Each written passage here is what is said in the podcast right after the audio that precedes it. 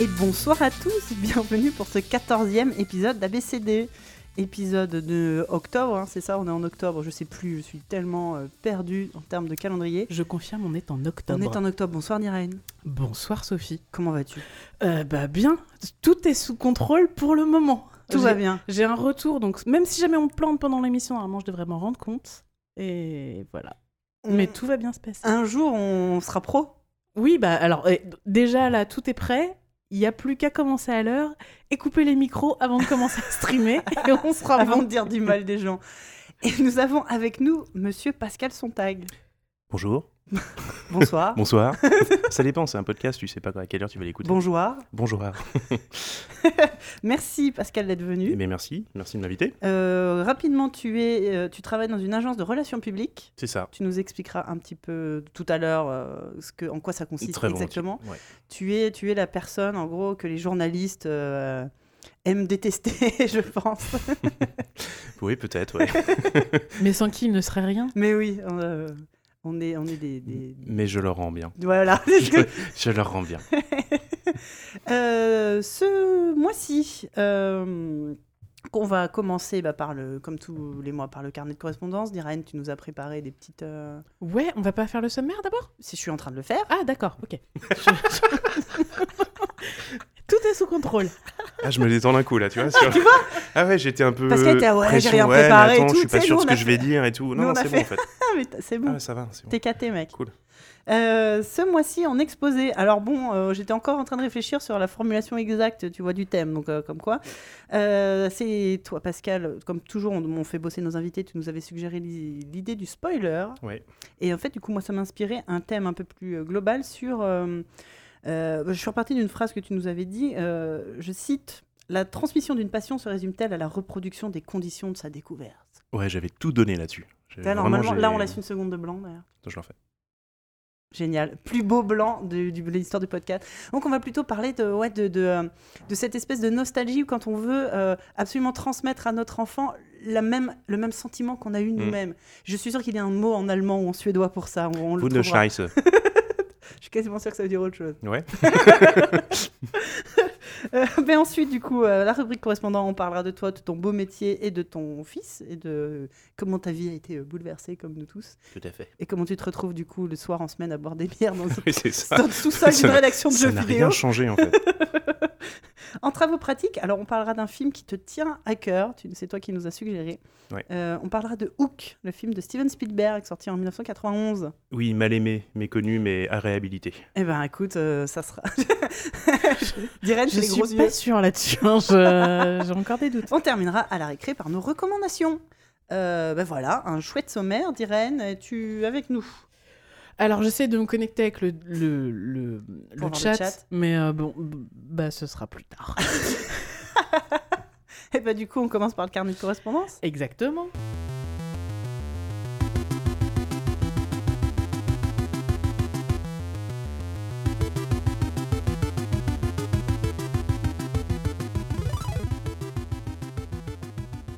Il est bien ce jingle qu'un euh, qu'un Oui. poditeur nous a fait, Oui, tout à fait. T'as vu comment c'est compliqué d'avoir le clavier hyper loin? Parce que quand c'est moi qui suis censé enchaîner, c'est. Ouais, mais Ouais. on, on- c'est encore des petits morceaux de Ouais. setting qu'on a améliorés. C'est ça, c'est ça. Mais, euh, mais le sieur Oupi, que l'on remercie à chaque émission pour nous préparer la technique, Il a encore tout donné là. des- et puis il a déjà prévu encore un- une upgrade, et- parce qu'il n'est pas le dernier pour dépenser les sous. Bah moi je trouve que si. Hein. Moi je, moi je, je trouve que d'un point de vue technique, on pourrait avoir plein de trucs super Oh cool. bah et, t'inquiète, on va acheter des trucs qui clignotent dans tous les sens. Et cool. autant euh, pour dépenser les bières, il y a du monde, pour dépenser l'argent pour acheter des bières, il y a du monde, autant pour acheter du matos, c'est un peu bon, mais c'est peut-être un, un peu cher. Ah on non. s'en fout. Ah non, non, ah non, ah oui, non, t'es pas là, t'inquiète, non, c'est ah pas ouais, comme ça que non, ça se passe. Là, il y a plein de choses qui sont nouvelles, mais tu vois Ah, pas mais oui, forcément, mais c'est des ça, câbles, c'est des trucs un peu... mais c'est parce que moi je m'attendais à ce que le premier truc que vous achetiez ce soit une boule à facettes. Ah bah, euh, Whoopi est plutôt parti sur le drapeau pirate. Oui, non, mais on a déjà parlé du drapeau pirate. Enfin bref. Euh, Le carnet de correspondance le carnet mois de correspondance. Alors, donc moi j'ai pris une grande décision avec moi-même, en accord avec moi-même. C'est que euh, désormais, tous les messages que j'avais euh, qui concernent des feedbacks sur les épisodes précédents, je ne les lis plus. On les réserve pour l'épisode de Noël. Ah. Comme ça, on pourra discuter de ces feedbacks Avec les invités. invités et peut-être ouvrir la discussion avec les autres euh, invités autour de la table. Donc, si comme ça, ça fait déjà une partie de l'émission qui est préparée en plus. Bah ouais, t'as vu? Donc si jamais vous m'avez envoyé des petits trucs à propos des épisodes que vous avez déjà écoutés, etc., etc., je sais pas que je vous snob, c'est qu'on parlera euh, de vous en décembre. Euh, Alors on va commencer avec un petit message de Frédéric qui m'a envoyé euh, ça par Facebook, je crois, euh, qui nous dit qu'il a un- des enfants de 7 et 3 ans et que euh, comme, ses, comme ses enfants, Frédéric adore les octonautes. Ah oui. Le problème, c'est que le plus grand qui a 7 ans, il se fait chambrer par ses potes. Oh, parce que Ah c'est bah, pour les bébés. Tu regardes les octonautes, quoi.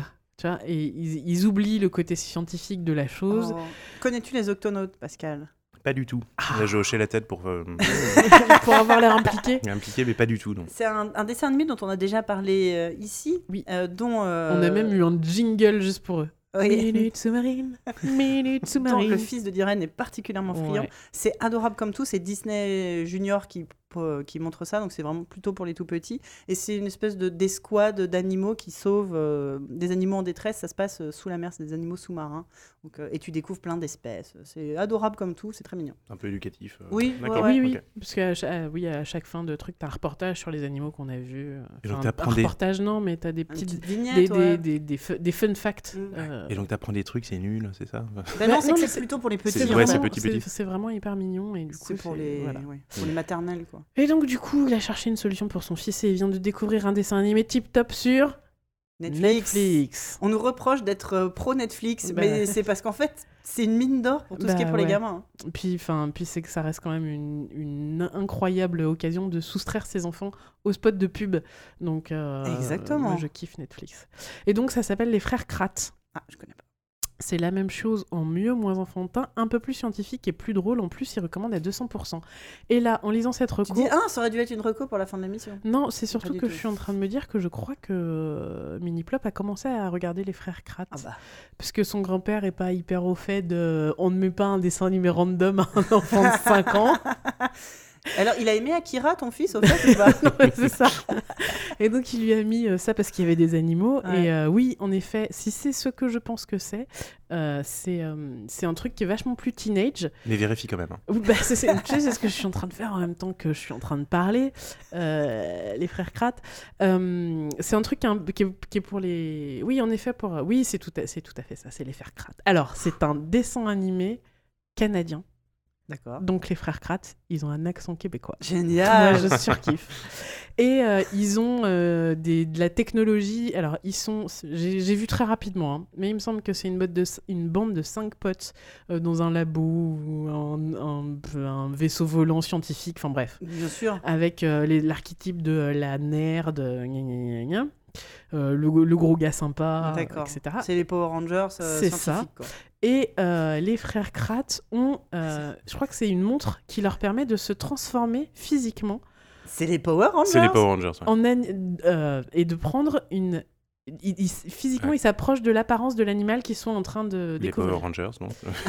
Ouais, non, mais... euh, Alors, il y a un épisode par exemple où ils, ils se miniaturisent pour aller découvrir ce qui se passe auprès des œufs de tortues sous la, enfin, qui sont enterrés sous le sable, etc. Il y en a un autre où il se transforme en kangourou. D'accord. Et il y en a un qui se cache dans la poche de son frère, euh, etc. Bref. Et oui, c'est euh, c'est très fun, c'est très péchu, sans être euh, excessivement speed. Ouais. Et, euh, et c'est drôle. Ouais, j'aime- bien. Je valide aussi euh, Frédéric, euh, les frères Krat. Bref. Adieu les il- pas, pas en- le mini-plop, il est encore un peu plus jeune, mais on a déjà la- les frères Krat sous le coude. Cool. Euh, J'ai fait une blague sur le nom de l'auditeur suivant, sauf que j'ai imprimé le papier et du coup je ne vois pas la fin de la blague. tu l'assumes pas, tu l'assumes plus. Je sais pas, peut-être qu'elle était bien, on, on saura jamais. Julien euh, m'a envoyé un témoin, alors m'a envoyé une reco aussi. euh, il m'informe que sur France Culture, il y a des émissions qui reviennent sur les livres d'enfance. Alors du coup, je suis allée voir et euh, il y a deux trucs. Il y a euh, des, le, France Culture va avoir des, des gens qui sont connus, euh, genre des acteurs de théâtre, etc., etc. Il leur demande quel était leur- le livre qui a marqué leur enfance et il leur demande de lire un, un passage du livre. Euh, c'est super sympa. Enfin, il y a des acteurs de la comédie française. C'est c'est très agréable à écouter. je suis pas sûre que ce soit hyper, orient- hyper bien pour les kids, mais par contre, ça peut donner des idées de lecture pour ses propres enfants. Ouais. Et, euh, et du coup, j'ai aussi trouvé une deuxième émission où c'était des contes ra- racontés aux enfants, euh, des contes euh, classiques, Ouais. euh, etc. Sauf que tous les podcasts sont offline, offline, off- offline, Offline, off- offline. Bref, tous les débarrasser. tous les podcasts sont, euh, enfin tout, y a- y a- on peut plus accéder à rien. C'est bien dommage. j'ai essayé de contacter France Culture, France, ouais, France Culture pour savoir si c'était une erreur, si ça allait revenir. Mais, bah, ils ont tous l'air d'être décédés là-bas. Ou alors, à partir de 15h, ils font la sieste. Toujours est-il qu'on n'a pas de nouvelles. Mais si on en a, euh, je vous redirai ça. Ah Et bah oui. sinon, tu as sur France Inter tous les dimanches soirs, euh, j'en ai peut-être déjà parlé, Non, mais non, tous les dimanches soirs à 19h30, pendant 20 minutes, tu as les petits bateaux. Ils sont une émission euh, où euh, il y a un répondeur où les enfants peuvent euh, poser une question. Euh, pourquoi les feuilles des plantes elles sont vertes? Pourquoi euh, on peut avoir mauvaise, mauvaise haleine? Pourquoi il y a plein d'étoiles anciennes? Enfin, tout ce que tu peux imaginer. Et euh, ils en sélectionnent. Et à chaque fois, la- l'animatrice euh, a un expert, paléontologue, je sais pas, biologiste, ce que tu veux, qui va ça. expliquer à la fois compréhensible, Oui. mais pas, euh, Pas débilisant. débile, ouais. Bon, il faut, faut- il y a quand même un petit niveau hein, on- quand on commence à expliquer les bactéries, les maladies, c'est un petit peu, un petit peu solide, mais euh, c'est super, super chouette. Et c'est suivi immédiatement après, pendant 10 minutes, euh, jusqu'- ça t'amène à 8 heures, euh, par euh, L'as-tu lu mon petit loup?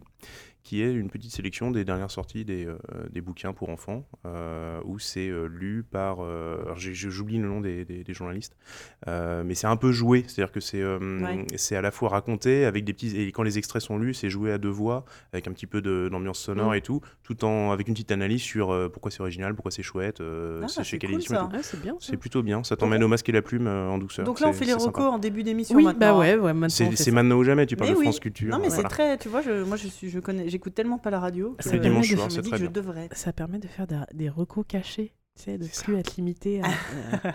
Euh, alors, on a aussi euh, des demandes un peu euh, bizarres.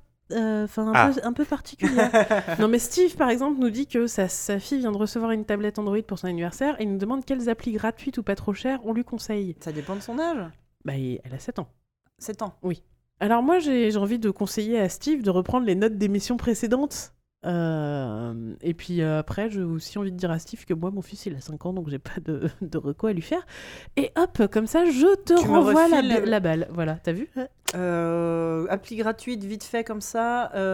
pour 7 ans, les applis Lego, quelque chose. Généralement, ils ont pas mal d'applis gratuites. Il y en a certaines avec des achats intégrés, mais la plupart du temps, mon fils, il s'éclate bien là-dessus. Mais parce que c'est un, un gros, gros fan de Lego aussi, ça aide.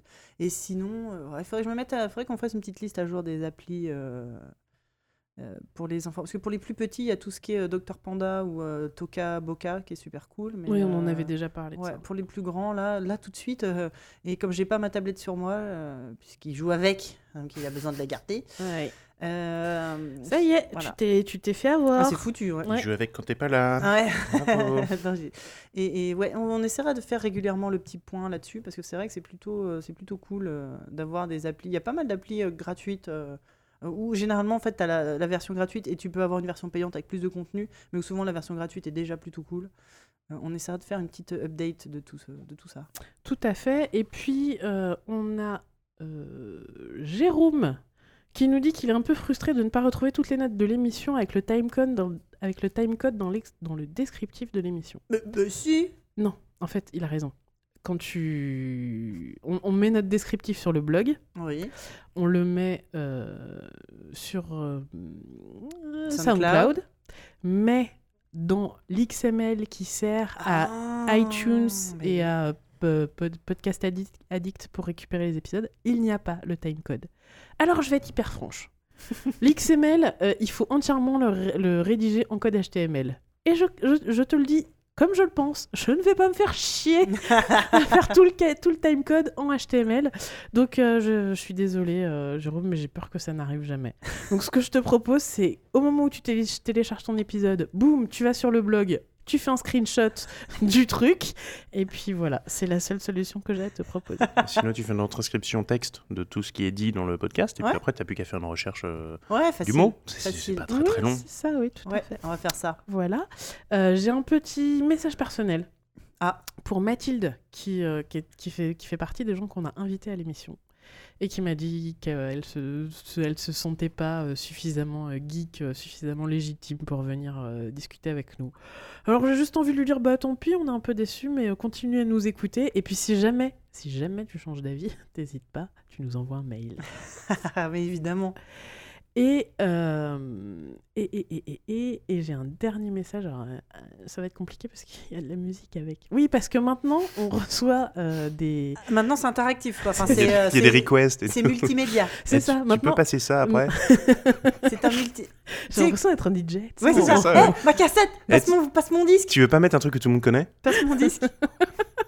Dreams and Marie. Ouais. Alors, donc, en fait, euh, j'ai reçu un petit mail. euh, C'est, euh, tu sais, les suivis de mails. On- les, les gens envoient des mails, on leur répond et ils Ce re-répondent. qu'on appelle une conversation. C'est ça. Ah, mais mais c'est dingue. par mail et podcast interposés. Ah, mais l'audace des gens, quoi Ils te répondent Et, euh, et du coup, c'est Jocelyn, donc, qui nous dit euh, qu'il avait trois commentaires sur l'épisode 2. Alors, je- bon, bref, va- allons-y. Euh, il dit soit vous avez deux auditeurs qui s'appellent Jocelyn, soit, Diren, tu t'es trompé de prénom pendant la rubrique du courrier. Ah, Je suis l'auteur de, la recommandation- de la recommandation sur Pitocha et je m'appelle Jocelyn. Mais je n'ai pas de jumeaux et je ne suis pas expatrié. On Et dirait donc- une énigme de Layton. Tout, tout, tout, tout. Bravo. Et donc il dit bah cette confusion est un détail qui l'a amusé, mais a priori ce pauvre papa qui s'est fait moquer euh, par sa femme et euh, en- s'est en plus fait squeezer euh, son nom Son prénom par Diren. Et là il m'a il m'a noté une petite an- annotation musicale. Alors ne bougez pas, je vais la lancer. Ah. Il y a des effets spéciaux. Hello, darkness, my old friend. Voilà. Et ça m'a vraiment fait rire. Et, euh, et donc il dit ce pauvre papa. Alors du coup moi j'ai été prise un peu de panique tu vois devant la boîte mail en mode oh, merde qu'est-ce t'as que- j'ai fait investigation? Direct. Et en fait, il s'av- il s'avère que Il le Jocelyn qui nous envoie ce message, c'est avec un C. Et que le Jocelyn au, au Texas, c'est avec deux S. Bah, mais il s'appelait Et vraiment je me suis Jocelyn. pas trompée. Pa, pa, pa, pa. Oh, Ouais. Le reveal Eh, Voilà. C'est ouf hein. Et Où est-ce qu'ils vont chercher tout ça? Mais où est-ce qu'ils vont chercher tout ça? Et euh, après, il nous parle un peu. euh, il a deux autres euh, retours à nous faire sur l'épisode 13 à propos des mangas, mais je vais les garder précieusement pour l'épisode du Christmas Special. Tout à fait. C'est bon? Voilà, on Eh a ben merci, fini. merci les auditeurs. On vous rappelle que vous pouvez nous écrire à euh, l'adresse mail podcast.abcd@gmail.com. et que des fois on répond. non, tout Et le que temps. alors ah oui, il y a un autre elle, elle je, fait vou- un je voulais, voilà, je voulais juste dire un truc, c'est que euh, le mois dernier, en septembre, je m'étais un peu plainte sur les réseaux sociaux en disant Ah, il y a plein de mails, au secours, je vais mourir. Euh, C'était une blague parce que globalement, vous avez tous arrêté d'écrire. Ah bah non. Il y a trois mails ce mois-ci. Je- si je vous ai vexé, je m'excuse. C'était une blague, c'était pour rire. J'adore vous recevoir vos messages et j'adore vous lire. Et si, par contre, il faut être patient. hein. Parce que, je- voilà, des fois, les messages de, de- Mais je suis contente, on a, on a purgé tous les messages de novembre et décembre de l'année dernière. Donc, Ah euh, oui, ah on oui. est bien, on est Ah bah, bien. on est large. C'est Voilà. bien là. On est large. Et bah du coup, c'est le temps de l'heure de passer à l'exposé du coup.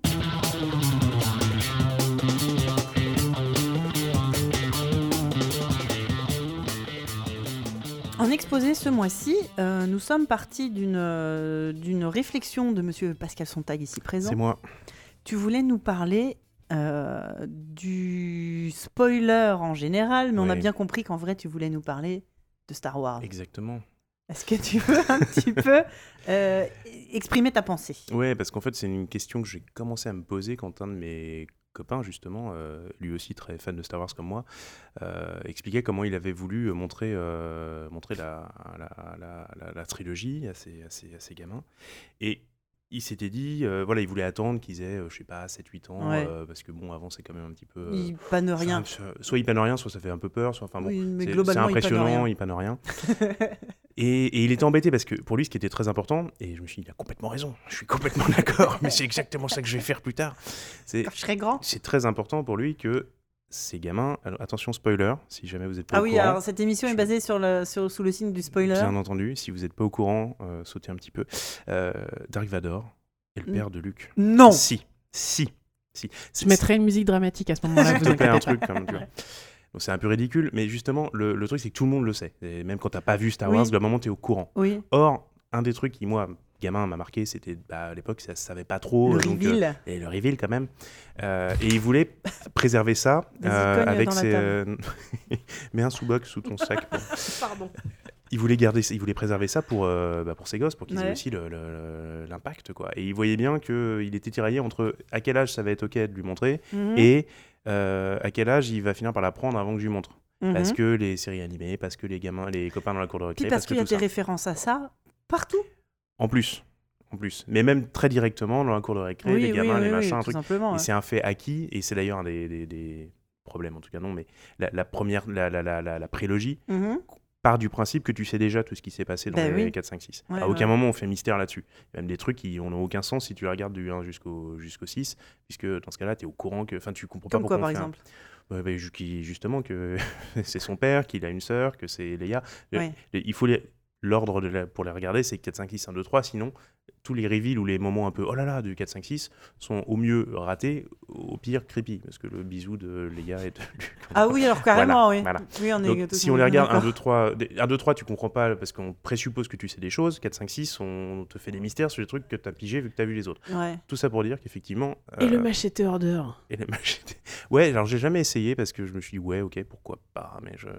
C'est quoi le machete order On n'en a pas déjà parlé? Tu sais que moi j'oublie, c'est pas la même personne. En fait, on- nous on est trois. Euh, c'est Ah, comme les triplés de- du fils du tronc. Il y a trois forces roses et je suis pas tout le temps là. D'accord, super. Euh, rapidement, le machete order, c'est euh, changer, découper à la machette euh, l'ordre de visionnage des films. Donc, pff, de mémoire, Parce là. que moi je croyais que ça avait un rapport avec Machete, C'est un avec truc Danny genre, tu regardes le 4, et puis tu, ensuite tu mates le 2, puis ensuite tu En mates fait, le ça- je 5, crois que le 6, puis le, tu reviens au 3. Enfin, il y a tout Ouais, un truc voilà, comme ça. c'est ça. Il y a- Ça Et y tu zappes le 1, et je crois qu'il zappe le 1. Ouais, ah dans- oui, tu zappes le 1, Il parce que. Jar Ah Jar Binks ne sert à rien. Ah mais de base tu zappes le. Mais euh, oui, Mais et pourquoi donc? Je Bah, ne comprends pas. pour, pour essayer justement de préserver tous les reveals tout en ayant une narration qui est beaucoup plus euh, chronologique. Et en fait, ça permet, parce qu'il y a des gens que ça peut bloquer, de s'enchaîner trois films qui datent des années 80. Tu vois, au niveau visuel, les yeux, tout ça. Ah ouais, moi c'est plus les films des années 2000 qui me gênent. Mais... euh. À la limite, ce truc-là, c'est rigolo, mais c'est un truc de. de, de- C'est quand tu les as déjà vus 40 fois, et tiens, si je les matais dans un ordre différent et tout. Je pense pas que pour une- un tout premier visionnage. Bah, C'est du coup, c'était en fait, se prendre la tête un c'était euh, vraiment la question. La question, c'était est-ce que il vaut pas mieux faire découvrir euh, Star Wars avec le Machete Order euh, plutôt qu'avec euh, l'ordre de sortie J'aurais tendance à pencher que non, mais après, c'est mon avis qui n'engage que moi, bien sûr. Euh, je regarderais plutôt ouais, 4, 5, 6, puis après, tu vois si ça kiffe ou pas, et puis tu t'avances. En tout cas, mon pote a du coup, je crois, sur l'élevage, l'âge vers, euh, vers 6 ans, il s'est dit, bon, allez, euh, on tente un petit peu, puis ça s'est bien passé. Il était super content parce que, voilà, sur l'Empire, euh, il a regardé, le, il a regardé son gamin quand, euh, quand il y a le reveal, et, euh, ah Voilà. et bah, lui, Ça a marché. il m'a donné un petit peu envie d'avoir ça aussi. Et du coup, bah, je me pose un peu cette question-là. Et, et, c'est vrai que le, le- le spoiler, c'est c'est un truc de, voilà, de la culture geek qui est, qui est, qui est super important. Voilà, si tu regardes Game of Thrones, tu sais très bien que euh, ça passe le dimanche soir. Donc le lundi soir, il faut le regarder parce que sinon, à partir du mardi, Tout ça va reste, être... voilà, tout le reste de la semaine, tu te fais pourrir. Twitter est un champ de mine. euh, tu peux pas parler aux gens dans le bureau ou à la machine à café. C'est enfin, c'est pénible pendant deux semaines. C'est un peu compliqué. C'est vrai. Donc soit tu, soit tu, tu perds l'effet de surprise, soit tu l'as, soit, euh, soit faut juste ne pas regarder. Tu Mais c'est vrai pas que c'est la devenu et- un, phénomène de société, le spoiler. Là, euh, Il y avait une, une pub atroce. C'est pourquoi Pour quel euh, opérateur Euh, C'est Pour Orange, Orange, je elle me ouais. donne envie de tuer des gens. Mais elle est affreuse cette publicité. Elle est Elle est atroce. Ou, c'est des gens des- font, font du chantage, enfin agissent comme des, comme des personnes affreuses en, En fait, disant Ah ouais, mais sinon, euh, si vous nous dites quelque chose, on vous spoil. Voilà, les trois spots, c'est le premier, c'est des nanas qui rentrent dans une boulangerie Ah et qui se DJ, moi. qui bouffent comme des porcs en prenant tout et n'importe quoi. Et le boulanger en disant Bah, qu'est-ce qui se passe ici? Et là, il y a sa femme qui fait Bah, on n'a pas vraiment envie de savoir euh, qui meurt à la fin du prochain euh, Walking Dead. Et donc, le message, c'est le pouvoir de. sp- de spoiler, le, de pouvoir le de spoiler. le pouvoir de spoiler. Le deuxième, c'est oui, c'est la, dans la boîte de C'est nuit. euh, vas-y, passe mon disque. Euh, non, certainement pas. Ah, bah, je vais te dire ce qui, qui meurt dans le- dans l'épisode suivant. Ouais, bon, d'accord. Et elle passe, euh, Elle passe euh, Dance Like an Egyptian. Oui, génial. Dance Walk like, Walk, an Egyptian. like an Like Egyptian an Et la Angles, troisième, par contre, m'a fait rire parce que c'est le contexte du travail et que. Bref, c'est euh, des nanas qui sont en train de faire une course de, euh, de fauteuil à roulettes Ouais. dans une salle de réu autour d'une table. Et t'as des mecs en costard-cravate très sérieux qui arrivent et qui font euh, On a réservé la salle. Et les nanas se regardent entre elles et font Ah, mais t'as vu qui c'est l'assassin euh, dans Entourage? Et les mecs font Non, c'est bon, on se casse. Ils se cassent. On comprend, je comprends la blague. Oui. Ah, c'est marrant, Bah, le en fait- spoiler et tout. En fait, du coup, le- dans le cadre du, de, la, de, la, de la salle de réunion, je trouvais ça drôle. Parce que, parce que euh, les nanas sont en train de faire des courses de fauteuil à roulettes, il y a un truc un peu régressif. Le euh, euh, j'impose ma volonté dans une boîte de nuit à tout le monde, et, et en fait, la piste de vie de, de danse Puis la devient en- boulangerie. Et entièrement c'est vide. surtout à la Non. Et la boulangerie, autorisation pour ouais. être un connard. C'est ça. En fait, la boulangerie, c'est Hey, je vais te faire caca sur la tête, et, Oui, tu, et tu vas sourire, et tu vas dire merci. Ouais. Vas-y, danse pour moi maintenant. Ouais. Danse. Allez, allez. C'est. euh, Euh, bon. Ouais, c'est- Non, c'est naze en fait. Je suis assez d'accord, ouais. Mais ça, ça prouve, enfin, tu vois, il y a, Mais y a- me il y a ce- rappelle- ce, ce problème avec le, mais le c'est Ça me enfin, c'est drôle parce que c'est quand même un des fondamentaux de la communication d'Orange, puisque je vous rappelle que le dernier épisode de Game of Thrones euh, était dif- di- diffusé sur euh, OCS. OCS avec le community manager qui, qui live tweetait l'épisode. Sauf qu'à un moment, les serveurs d'Orange sont tombés en plein milieu. Plus personne ne pouvait voir l'épisode. Et Mais le mec continuait à live tweeter. C'était génial. Petite seconde de silence pour le CM, le C- le CM inconnu qui est tombé au, au champ d'honneur. Non, mais effectivement, c'est- ça fait partie inhérente du truc, c'est un jeu, on en rigole et tout.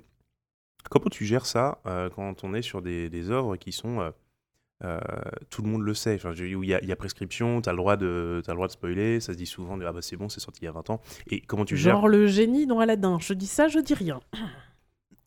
Des gens qui découvrent encore aujourd'hui. Je me suis fait engueuler parce que j'ai spoilé le fait que le marchand au début d'Aladdin, c'est le génie. D'accord, j'ai entendu de quoi tu parles. je je l'ai vu, je l'ai vu dans ton regard. J'étais un peu perdu, Mais merci. dit, la dame? Non mais voilà, tu te fais engueuler par le truc. Ok, mais comment tu gères ça avec tes gosses? Comment tu fais pour... euh, parce que ce qu'on n'aime pas, c'est effectivement perdre cette, euh, cette, euh, ce goût de la, de la- de la surprise, de la découverte. et c'est un truc que tu as envie de transmettre. C'est parce qu'en général, c'est souvent les, les, les, les, les- les déclencheurs, les, les, les, les, les, les- les- les trucs saillants qui font que tu as aimé telle ou telle chose, ou que ça t'a marqué, ou que tu as eu cet impact. Et du coup, je me demande, vraiment, je, je- je n'ai pas la réponse, mais euh, je me demande effectivement si tu as besoin nécessairement de. Est-ce que, est que un gamin aujourd'hui peut découvrir Star Wars euh, Bah, du coup, moi, je vais parler pour foutant le euh, mien. Et ben voilà. euh, qui donc a 7 ans. Euh, je, lui avais, je crois que j'avais déjà commencé à regarder des Star Wars devant lui quand il était plus petit, parce que je vais pas dire lui montrer Star Wars à un âge où il reste pas, où il était pas intéressé par les films, mais euh, mon fils a découvert vraiment Star Wars avec les jeux Lego Star Wars. Donc mon fils est fan de Lego et adore tous les jeux vidéo Lego. Il a fait tous les jeux vidéo Lego plusieurs fois. Qu'il a découvert Star Wars, euh, Indiana Jones, Jurassic Park, Harry Potter et compagnie via les jeux vidéo. Mhm. Donc, il connaît l'histoire de Star Wars. Déjà, mais par les jeux vidéo. Hmm. Et son préféré, euh, c'est le dernier, le. le, euh, comment ça s'appelle le, le Star Wars 7, c'est quoi son titre déjà? Force Awakens. Ouais, voilà, Réveil le Réveil de la Force. Parce que c'est le meilleur des, des jeux Lego Star Wars, Mhm. c'est le plus le récent, plus il- récent, l'améliore à chaque ouais. fois, il est plus abouti. Il l'a fait en boucle.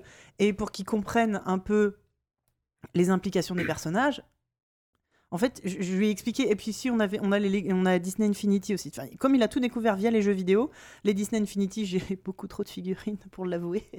Et direct, en fait, c'est venu dans la conversation. Bah, lui, c'est le père de lui, et lui, c'est le méchant, et lui, c'est le gentil. Donc, il a jamais eu, jamais, jamais eu ce reveal. De toute façon, il a jamais vu euh, les films. Là, il commence à être à un âge où je vais commencer à lui montrer. Et il n'aura pas, de toute façon, la surprise. Et je pense que j'ai tout à fait l'intention de lui montrer les 4, 5, 6. Et pas spécialement les 1, 2, 3, sauf s'il les réclame. Mm. Mais j'ai pas envie de me les farcir. Et déjà, trois films, c'est déjà pas mal. Et je me demande même si le premier que je vais lui montrer, ça va pas être le 7, tout simplement. Parce que c'est celui dont il connaît le mieux l'histoire, parce que c'est le jeu vidéo auquel il joue, et qu'il est super fan. Euh, mon fils, il est super fan de Finn, c'est son personnage préféré du, de- du film. Il adore euh, les. les enfin, et pour, pour lui, Star Wars, c'est euh, Ouais, c'est le ça. 7. Mais ça rejoint un peu le, le Star Wars, c'est devenu cool, quelque chose de tellement. Je te juge. Mais pourquoi? Mais je te juge. Non, non, je suis. euh, Non mais franchement, il a set 7 aussi. ans, il a, il a vu l'histoire du set, elle est cool, les personnages sont cool. Finn, c'est enfin lui de son niveau, il le trouve génial parce que euh, il a bien compris le coup de, au début il est chez les méchants, puis tu te rends compte qu'il change d'avis et qu'il risque sa vie pour euh, passer chez les gentils. Il utilise un sabre laser. Mon fils, il est déjà en train de s'imaginer, je suis sûr que c'est un Jedi. Il, commence à se faire ses propres trucs. Et pour lui, toute l'histoire que je lui raconte avec Dark Vador et Luke et tout, c'est un background euh, qui l'intéresse, mais qui est pas. euh, Et, je, trouve- je ça quoi. cool qu'il se fasse sa- son propre. euh, Mm. Il est en train de se créer, et c'est une génération de gamins qui vont découvrir avec le 7, qui font leur propre. euh, Et en même temps, le Star 7, Wars. c'est tellement un condensé des 4, 5, 6. Quoi. Mais c'est pour ça qu'il est super. Ouais, ouais. Ouais, ouais. J'ai ouais, pas ouais. besoin de me c'est un taper- miroir des. Enfin, bon, J'ai pas besoin de me taper 7 films pour que mon fils pu- puisse kiffer Star Wars. En fait, il, il le- je pense que le 7, je vais bientôt. Je pense qu'il est assez grand. Mais je lui que t'as- montrer le film.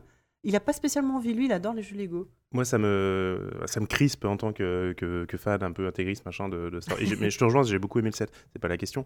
Mais le. le voilà, tu, tu commences par le 4 et 5, Ouais, 6, ouais, et puis ouais. après, tu étends, tu fais un 2, 3. Et en même temps, je me souviens, j'avais vu un docu qui s'appelait, je sais plus comment, Les fans et George Lucas ou un truc comme ça, euh, qui était un, un- un truc d'une heure, qui était assez, Ouais. bien, assez rigolo et assez bien foutu. Sur. euh, Comment les fans ont- ont- se sont emparés. et sont ont- emparés du truc, ont dépossédé Lucas de Ah ce bah, qu'il faisait, ouais. de comment, pourquoi la réception de l'épisode 1 ou 3, c'est compliqué. Et il y avait un segment que j'avais trouvé euh, super intéressant, c'est que, évidemment, quand tu demandais aux fans, de, les trentenaires et plus, tu leur disais c'est quoi le plus gros problème, c'était Jar Jar. Et Ouais. puis ensuite, tu faisais un petit, une petite séquence avec, bon, on va demander aux enfants de 8 ans. Ils ont tous Ils adoré. étaient à fond les ballons. Bah Ils ouais. trouvaient ça trop bien. Ah, Jar Jar, il est rigolo, Jar Jar ceci, Bah, Jar Jar cela.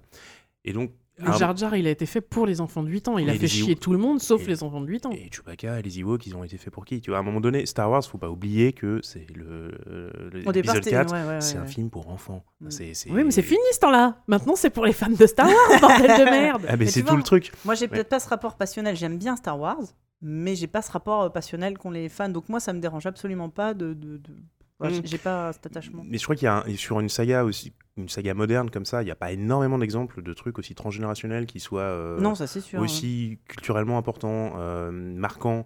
Et, euh, et Et- où, où chaque, chaque nouvel entrant dans le, dans le goût et dans la Ouais. découverte de ce truc-là va finalement se, avoir sa porte d'entrée à lui qui sera euh, de sa génération, qui n'empêche pas d'aller euh, creuser le canon et d'aller Ouais. euh, se, Ouais. se- se jeter dans l'univers et voir le truc. Mais ce que tu dis sur le fait que l'épisode 4, 5, 6, c'est un background parce que pour lui, l'histoire, c'est Kylo Ren, c'est Mhm. c'est Finn et compagnie. Mm. Alors moi, j'ai envie de te dire, mais non, mais Kylo Ren, il a de l'importance parce que c'est le fils de, etc. Mais du coup, Mais, mais où en fait, c'est sa version du truc. quand il sera plus grand, je pense qu'il aura envie de voir les autres. Euh, mais, mais, mais, mais après, je pense que je, lui ai proposé déjà de les voir. Je lui propose souvent de voir plein de films. Il y a plein de fois, il me dit non, des fois oui. Mais, mais aussi, il y a ce truc aussi qu'on a les parents de dire oui, moi avec mes enfants, je vais faire comme ci, moi je vais faire comme ça. Eh bien non, parce qu'il y a un moment, c'est vos enfants qui décident. S'ils n'ont pas envie de voir le film, j'ai déjà essayé plusieurs fois, t'es sûr, tu veux pas regarder Star Wars, t'aimes bien dit non, il y a juste les Lego qui m'intéressent. Ok. Mais en même temps, c'est lui en fait qui va décider le jour où il a envie de les voir. Et moi, je peux être que là en force de proposition, comme on dit. Mais il a très bien compris que euh, il peut m'envoyer bouler, quoi. Et je, je peux pas le. Et je pense qu'on idéalise vachement la Attends. transmission. Pardon, ouais. T'as pas, t'as pas envisagé de l'attacher sur la, sur la Tu chaise sais, Orange Mécanique. Bah ouais Pour, lui, pour lui montrer Orange Mécanique.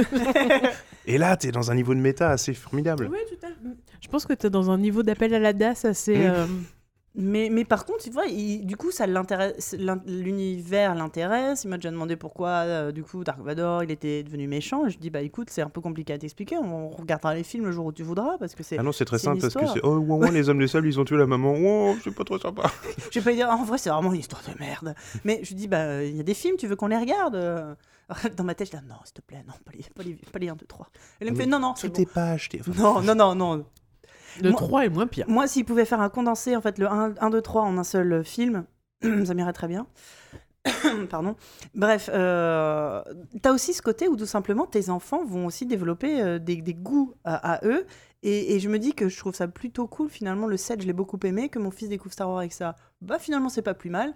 Quand je lui ai dit qu'il y avait le 8 qui sortait, il allait commencer à me dire Ah ouais. Et là, je le vois pour une fois- première fois intéressé à dire Bah j'ai envie de le voir, qu'est-ce qui va se passer? Lui, il a vraiment envie de savoir ce qui va arriver à Finn. euh, c'est vraiment son héros, quoi. Ouais, c'est ça. Et Ouais, en fait, je, trouve ça euh, cool. Question de génération. Et c'est Ouais. vrai qu'on idéalise vachement, enfin en tout cas c'est mon cas, sur certains trucs, le moment où tu vas montrer enfin ça. Alors tu vas voir, tu limite, on va allumer des bougies, puis Ah, on va mais oui, comme ça. Alors là, attends, tu t'assois bien, t'es bien, là t'es sûr, c'est bien, c'est super, t'es prêt, t'es vraiment prêt. Et tu bouges plus. Mais mo- moi, j'ai ce, rapport-là avec d'autres, avec d'autres films où, euh, qui sont des films qui, qui verra plutôt plus grand, et, et je trépine d'impatience à l'idée de lui montrer, euh, de lui montrer Alien, de lui montrer Terminator. Il faut que j'attende qu'il ait 12 ans et. Et non, il faudrait commencer par Alien versus Predator 2 parce que c'est plus Ah oui, sympa. alors là, non.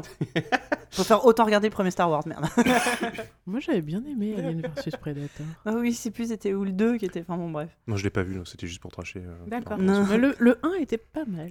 Non, mais tu vois, par exemple, si. euh, euh, je, suis- je suis fan de, de- de la saga Terminator, hein, c'est-à-dire les, les deux films Terminator qui existent. Bah oui, Et, euh, si, si- le 1 et le 2. Et, euh, et si un jour mon fils dit Ah, j'ai vu un film génial, ça s'appelle Terminator Genesis, c'est trop bien, je sais pas comment je vais réagir, tu vois. Donc on va changer. Donc, ah bah voilà, donc toi tu t'en fous de Star Wars, c'est pour ça que t'es là. Ouais, non, c'est bon, c'est cool. Non, mais si je veux regarder dans le désordre, euh, en, en- en trouvant que Spock est sympa, euh, ça te dérange pas. Mais on peut parler de Terminator si tu veux. Non, mais c'est pareil. euh, ou Alien. ou. Mais après, c'est moins des histoires de chronologie, en fait. Non, je crois que. Il y a un moment, tu te fais à l'idée que c'est. c'est- Et, et mon- nos enfants auront leur propre. Ça va être quoi, eux, leur Terminator Ça va être quoi, leur Star Wars C'est des films qui sont pas encore sortis, en fait. tout Ce sera le reboot de. de- le troisième tout reboot. simplement. Ce sera sera peut-être reboot. les colons de Catane. Oh oui, ils font le film. Ouais, non, mais... Quoi, pardon? Ah oui, voilà. Je- je- J'espérais voir cette surprise-là sur la- le visage de Sophie, mais sur le tien, ça me va aussi. Le jeu avec les petites Les- tuiles? Oui, c'est ça. Sony est en train de développer un jeu, Les colons de Catane. Et il y a potentiellement plus de scénarios possibles qu'avec les emojis.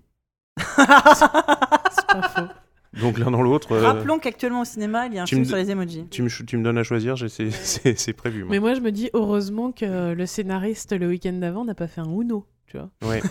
Bah, ça dépend. Soit on suit l'histoire des colons de Catane, soit on suit l'histoire des petites tuiles dans la boîte. Et là, ça va être beaucoup moins Eh, intéressant. c'est une bonne idée.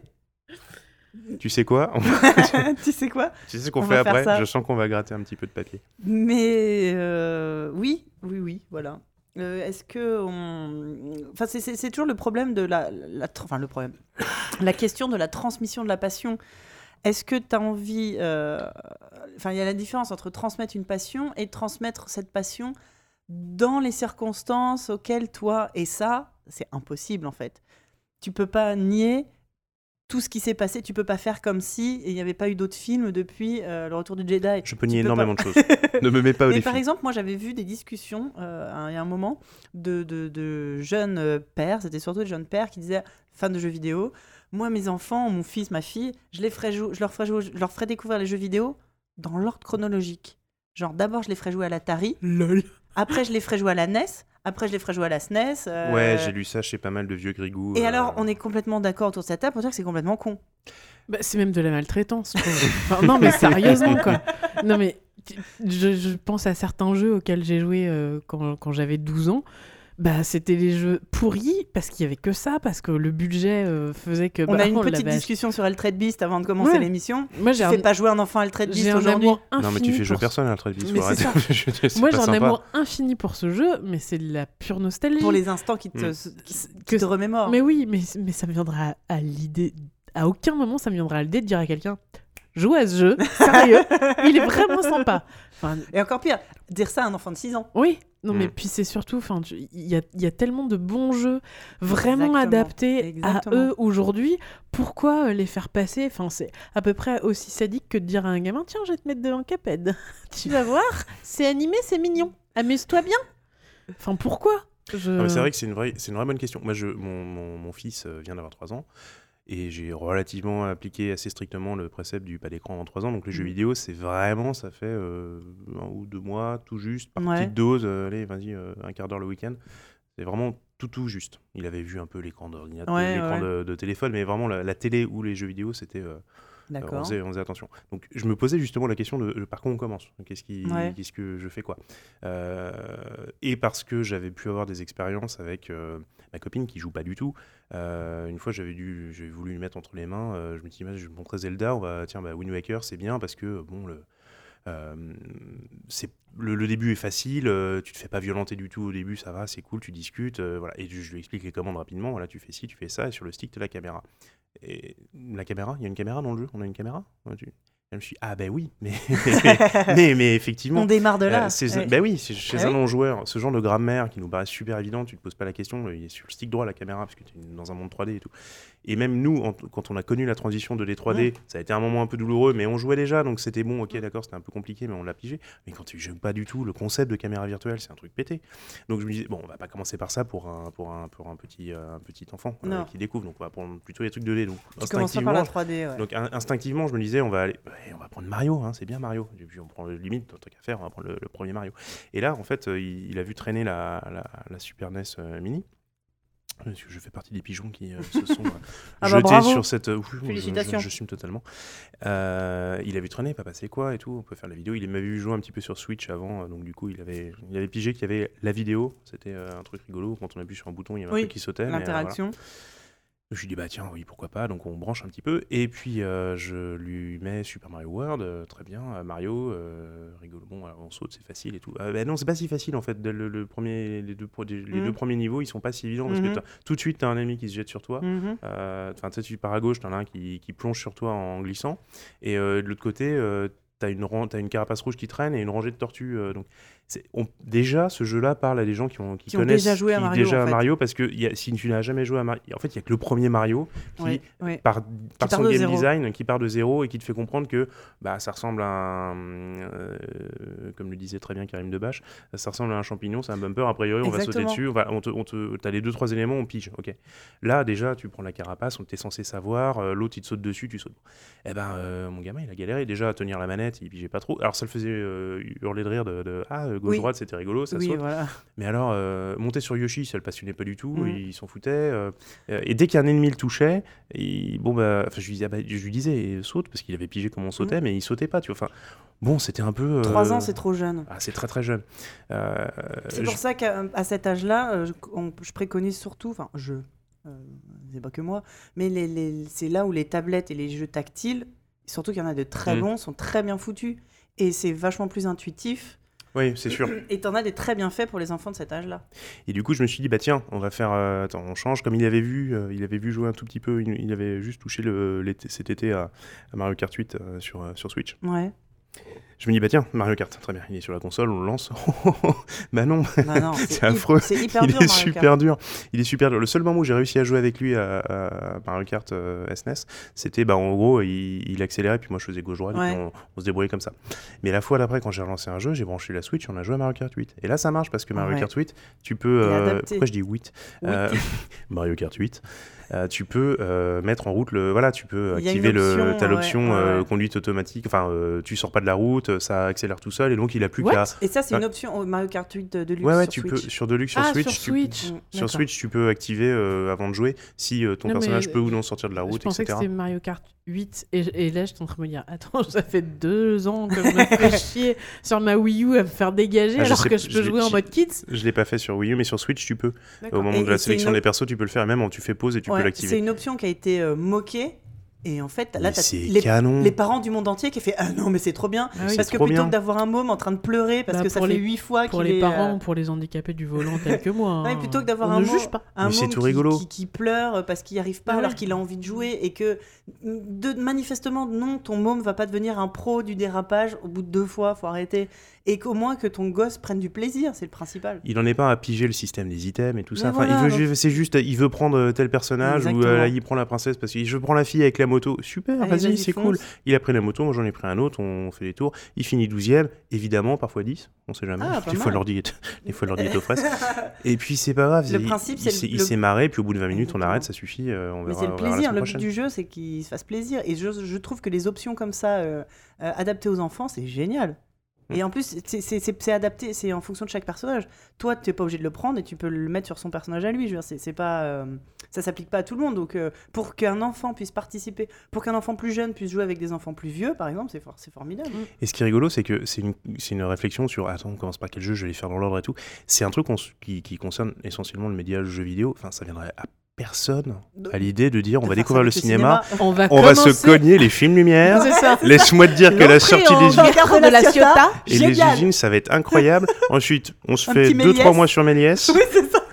Nosferatu, Et après, kiffer. et après sur l'autoroute sur l'expressionnisme allemand des années 20. Non mais personne, personne ferait ça. Tu fais l'inverse en fait. Tu Bah oui. commences par les trucs qui vont te, te, te plaire et puis tu vas remonter parce que ça te passionne c'est- et tu veux. c'est- pareil avec la littérature en fait. Enfin, Bah oui. Tu vois, tu commences pas avec. euh, Alors, pour tes 3 ans, je t'ai offert l'Iliade et l'Odyssée. D'ici 5-20 ans, on pourra commencer Harry Potter. Tu vas voir, c'est génial. On va commencer par Lascaux. Non, mais D'ici 15 ans, Victor Hugo, tu vas kiffer.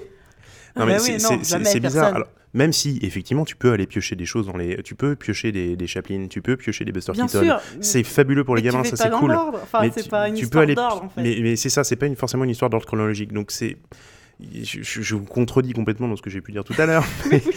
La vie est pleine de parallèles. Je sais plus où j'en suis avec ces histoires. Non, mais c'est vrai que c'est intéressant qu'on se focalise vachement sur cette histoire du jeu vidéo et, de... Mais- et qu'à un moment, comme vous disiez, bah non, pourquoi nécessairement revenir au début? Mais Tu on en fais pas sur d'autres euh, le terme même de rétro gaming. hein, euh, porte à. On fait ça? Ah bon? D'accord. Non, mais non, on va se battre Ah ouais, bah, c'est maintenant. Allez. Non, mais il n'y a pas de rétro cinéma ou de rétro littérature ou de rétro. euh, Tu vois, il y, a- il y a des classiques. ouais. Il y a des classiques, ok, en littérature, en cinéma, mais du rétro gaming. Enfin, Mais le jeu vidéo est un média jeune et c'est pour cela que nous avons encore des nouveaux mots. qui- Non, mais, mais, c'est vrai non, a mais- ça, mais ouais. justement, mais tu vois, d'ici euh, 100 ans, j'en sais rien, euh, ils feront pas tellement, enfin, autant de, de, de- je sais pas, de séparation. Probablement pas. Non, non. mais c'est- enfin, Enfin, Entre Pong, enfin quoi qu'entre Pong et Witcher, il y a eu vite fait deux trois améliorations quand même. euh, ouais, non, mais c'est ça en fait. C'est que. Il y a qu'à voir ce qui se passe en ce moment avec Cuphead, où le Ouais. jeu est difficile, mais en même temps, les, pour le coup, les fans de rétro gaming te diront que bah, n'est pas plus difficile que les jeux auxquels on jouait dans les années 80, 80, enfin 90, Ouais, mais que c'est notre façon de jouer, ce qu'on attend du jeu, qui a changé. qui a complètement changé. Et qui fait qu'on trouve Cuphead hyper punitif et hyper difficile, etc. etc. Avec un enfant que, que tu vois, qui a besoin d'avoir des trucs qui sont as- adaptés. adaptés, tu, Tu fais pas jouer à fais- Cuphead. Bah oui, mais alors du coup, pourquoi est-ce que tu le ferais jouer à un jeu des années 90 qui est hyper dur? Ah mais et, qui, carrément. et, et dont la mécanique est était quand même beaucoup basée sur le die and retry. Bah, c'est surtout que la plupart des jeux de l'époque étaient quand même basés sur l'arcade. Je vous rappelle ce que c'est pour euh, les plus jeunes, ce que c'est qu'un jeu d'arcade. C'est un jeu qui doit être le plus difficile possible pour que tu files le plus de pièces possible dans la putain de machine.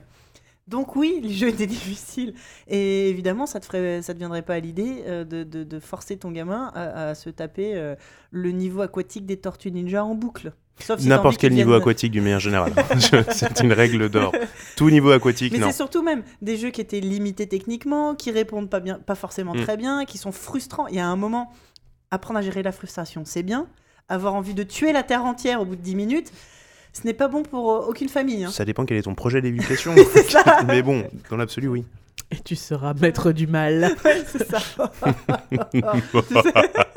Ouais, non mais oui. Alors qu'il y a des tas de jeux, mais justement, je, je reviens toujours aux jeux Lego, mais je trouve que pour commencer à jouer aux jeux vidéo, les jeux Lego, c'est vraiment cool. Mm.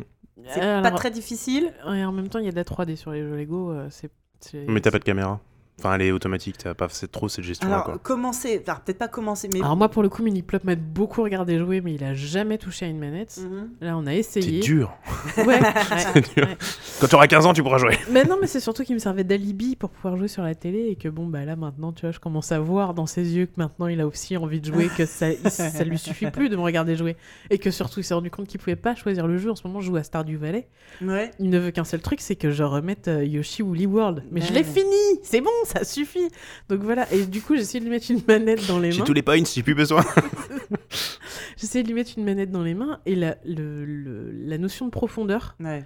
c'est super compliqué. Donc je pense qu'on va peut-être faire sortir euh, Yoshi Woolly World en fait. Il se prend les portes un peu ou dans la vraie vie ou? Non, pourtant, non. Non, mais c'est vrai que commencer par la 2D, là pour le coup, euh, le premier Mario, on en parlait tout à l'heure, est pas mal euh, pour apprendre la grammaire euh, du jeu vidéo tel qu'il est maintenant. Oui, mais pour le coup, il est moche, alors j'arrive pas à le faire, tu vois, ça le- l'embelle pas des masses. euh. C'est vrai que c'est un peu moche. Bah, enfin, ça, ça nécessite quand même un petit peu de notion d'abstraction. Je- Alors, tu vois, ça c'est la tête, mais ça c'est ses yeux. Ok, t'as déjà regardé ses dessins? Non? A priori, l'extraction, elle, Mais est- c'est pas la elle s'étale sur ton frigo. Hein. Ah, c'est la Regarde, tête Oui, bah je. Oui. Regarde le plafond de la chapelle Sixtine Oui, bon, d'accord. Mais c'est- une crotte de nez, enfin. Ouais, mais son abstraction à lui, il la gère Oui. bien. euh, le- celle Non, mais des oui. autres, c'est un peu plus compliqué. Mais, euh, ouais, tu vois, bah, dès qu'il. Donc, moi, moi, mon fils, c'est parce que c'est la seule expérience que j'ai, donc j'en parle. Il a beaucoup joué à des jeux, euh, des jeux tactiles sur tablette, euh, donc qui sont plutôt bien adaptés, euh, qui sont faciles à, à- à me- à prendre en main. Tinder, des trucs comme ça. Non, pas du tout. Non, mais c'est c'est dont je parlais. Les, les Tokaboka, qui sont des, des- des- des jeux payants pour le coup, mais il y a souvent des promos. Et enfin, moi, je, je vous les conseille à chaque fois que j'ai l'occasion. Pour les tout petits, c'est plutôt cool.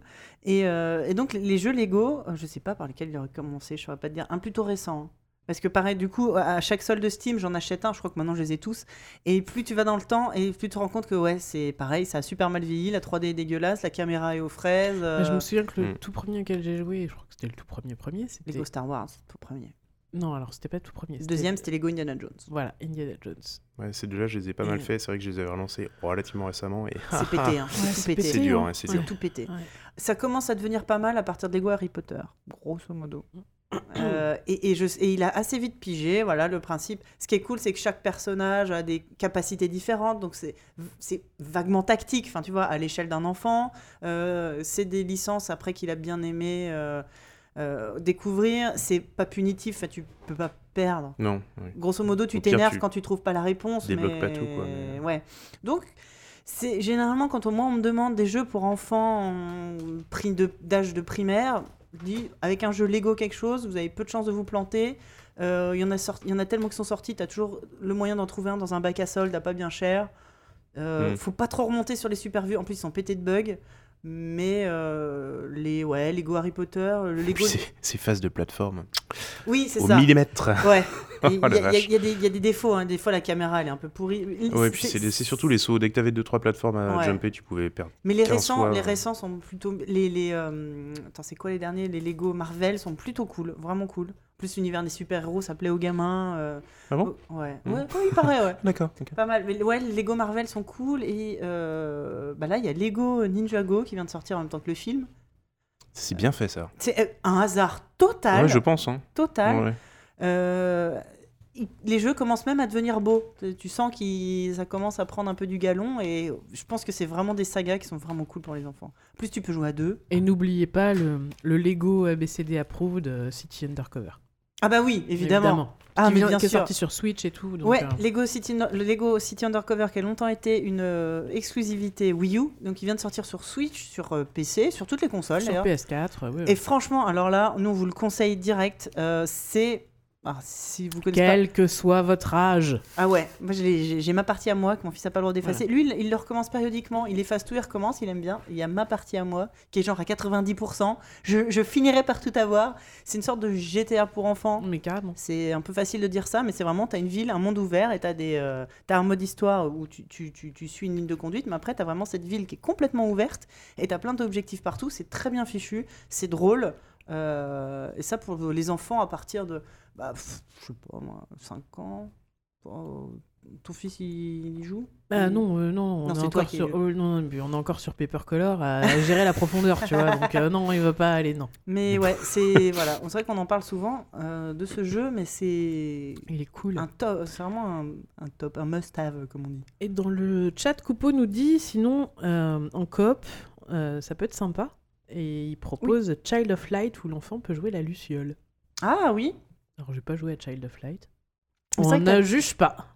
Non, mais c'est vrai que tu as des jeux comme ça, euh, ou même les jeux. euh, c'est quel Mario Ou euh, un Mario 3D Galaxy. Non, non, non, sur, sur, sur, le- sur C'est pas, Wii U. c'est- c'est pas, euh, Sur Wii U. Mario Bros? Oui. C'est Mario Bros. Mario Bros, oui. Super, Super Ma- euh, Bienvenue sur New- le podcast New de la Super Mario culture Bros. geek, on est pointu. Je crois que c'est New Super Mario Eh, Bros. regarde, à deux, on y arrive Les nouveaux frères Mario, où euh, oui, tu, peux toi jouer le personnage principal et un deuxième joueur. euh, Ah oui, mais sur, sur la tablette où tu peux mettre la- les bulles ou les trucs oui, comme ça. voilà. Mais je crois que sur, sur, sur Mario Galaxy 2, peut-être, je crois, il me semble qu'il y en avait un qui pouvait jouer le, plus ou moins le curseur. Ouais. euh, en gros, Mais tu, ça, c'est tu pas brossais bête. l'écran vite pas fait bête euh, pour, euh, pour déplacer les étoiles Ouais, puis pour, pour jouer un peu, pour, pour jouer ensemble, quoi. Y a- Oui, non, mais là ça m'échappe, mais il y, a- il y a pas mal de jeux où tu as ce petit mode où tu euh, t'accompagnes un peu. et, euh, Mais c'est vrai qu'on cite plus aussi très souvent des jeux Nintendo, mais euh, pour ce qui est jouer avec les enfants ou laisser jouer les enfants, ben on n'a pas trouvé mieux encore pour l'instant. hein. C'est des valeurs sûres. Ah, puis tu sais que il y a un côté, euh, il y a un tampon, c'est un peu comme les Disney, tu sais que de toute façon c'est safe. C'est-à-dire Mm, que si t'as pas testé toi-même avant, tu sais que Ouais. c'est bon, Ouais. ça va. Ouais, Ça veut pas dire que c'est fait que pour les enfants, Oui. mais c'est safe pour les enfants. C'est exactement quoi qu'il ça. arrive. C'est- Voilà. mais c'est exactement quelques ça. exceptions, mais euh, tu, prends un Mario, tu sais que c'est bon. Quoi. Tu prends un, un jeu, di- un jeu vidéo Nintendo et un film Pixar, et, et Mm. sans même euh, regarder, tu es, sûr de ton coup. Et ça reste appréciable pour les adultes. Et là, et là pour le coup, bah, pour essayer de revenir un peu au sujet, on parlait de faire découvrir tel que euh, nous-mêmes on a découvert. C'est juste plus possible aujourd'hui, tout simplement parce que le marché a complètement évolué. Et il y a des tas de trucs tellement super qui sont sortis que, euh, enfin, que, que les, gars, les gamins qui découvrent le jeu vidéo aujourd'hui, ils ont tellement plus de possibilités que ce que nous on avait, ce serait quand même dommage de les, de les, les priver. Ouais, donc Alors- après, c'était une question d'éduquer, de montrer qu'il y a une histoire, que ça vient de quelque part, qu'il y a des évolutions, de- d'essayer de, montrer un peu, euh, voilà, de- un peu comme tu peux le faire effectivement sur du cinéma ou autre, euh, en disant, bah tu sais, ça vient de là, et puis voir si ça prend, et puis si ça prend pas, tant pis, et puis si. Mais il y aura forcément un film ou un jeu que vous, vous avez adoré, qui est super culte pour vous, que vos gamins vont trouver nul, et inversement. Il y a aussi un autre truc qu'il faut pas oublier, c'est que il y a aussi un truc qu'il faut pas oublier, c'est que nous, en tout cas la génération des gens de notre âge, c'est des gens qui ont grandi avec une culture classique et euh, la culture geek entre guillemets, c'était des espèces de petits trésors, des accidents, des choses qui du coup donnaient beaucoup plus de valeur euh, à ce qu'on à ce qu'on découvrait. Moi, je me souviens le jour où j'ai découvert l'appel de Cthulhu, j'avais 14 ans et j'avais l'impression d'avoir trouvé le Graal quoi. Mais parce que entre mes 0 et mes 14 ans, ces univers-là, c'était pas les trucs de mes parents, ça m'était complètement inaccessible. On a des enfants qui grandissent avec notre culture et avec lesquels on les nourrit. Je pense que l'intensité de la découverte, ils l'auront jamais aussi fort Quand que ils nous. vont découvrir à Oui, base. ça, va- ça va mais oui. Mais c'est- tout à fait possible en fait. Ils vont peut-être avoir une- un putain de choc en découvrant Victor Hugo. Euh, Bah euh, ouais.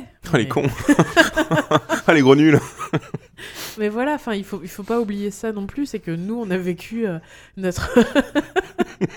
notre découverte de la culture geek. euh, Là, je crois qu'il y a trois professeurs de français qui viennent de se suicider en C'est ça, oui, ils viennent de sauter par la fenêtre. on a des- on- la- l'intensité de la- notre culte de ouais de ce qui pose les fondamentaux de notre culture geek c'est euh, justement l'intensité de cette découverte et, euh, et le- son truc improbabilité un peu secret, Ouais, un peu, c'est ça. euh, ouais, le, le- ouais, le truc Mm. euh, de- des gens connectés, des gens comme nous, alors qu'aujourd'hui c'est mainstream. Putain, t'en trouves sur, tes, Bah, sur tes, paquets de Ce qui chocolat fait le que tous les, vieux angry nerds sont tous pas contents justement parce Mm. que leur culture leur échappe et scrogneux Ouais. et gna gna, c'était mieux avant.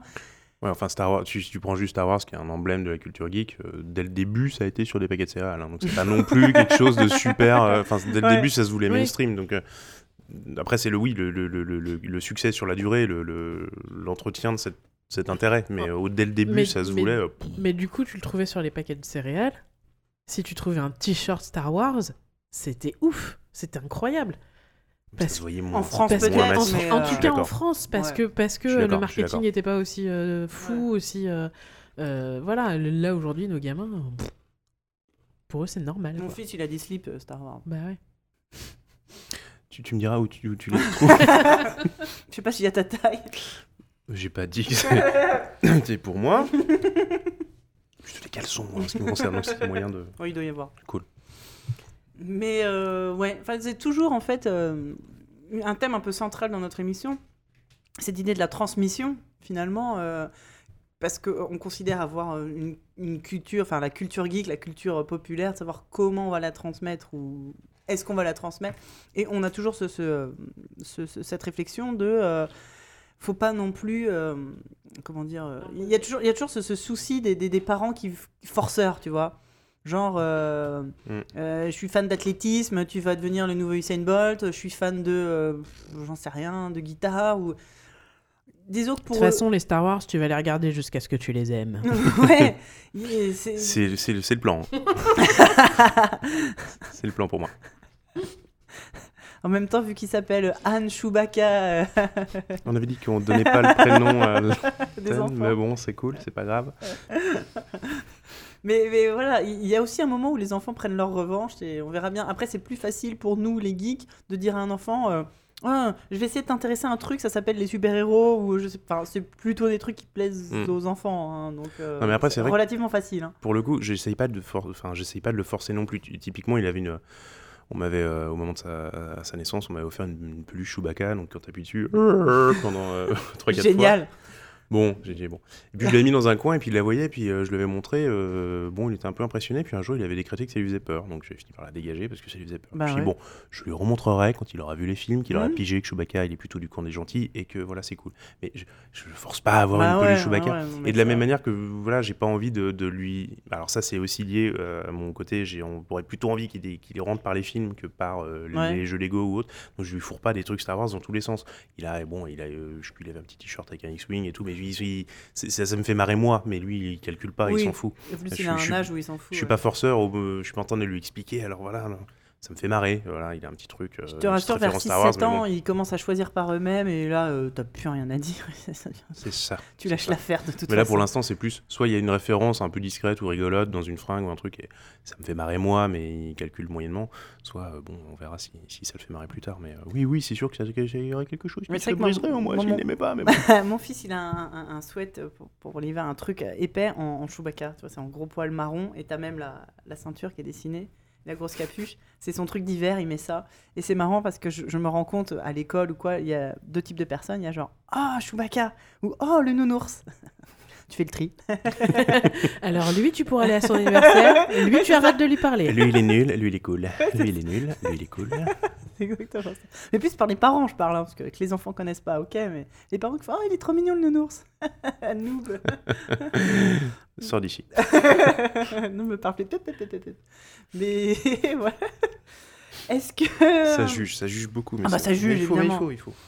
Mais vous savez que c'est faux, enfin qu'on ne juge pas, mais on, se re- Si. on finit forcément par se retrouver entre. euh, On a été jugé. On peut juger.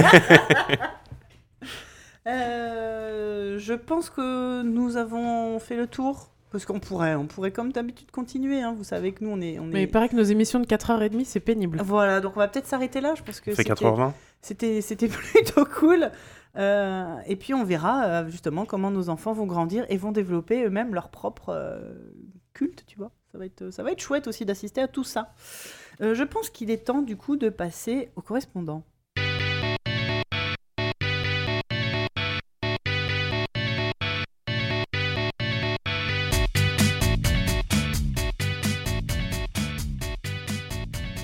Pascal, merci d'être avec nous.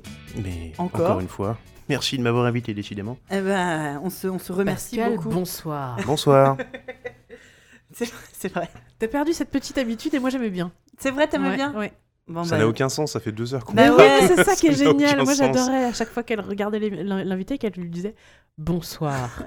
Bonsoir. Il y a toujours ce petit moment de merde. Ah merde, en fait, j'étais pas censé parler avant, tu vois. J'ai le grand doute. Ah, pardon.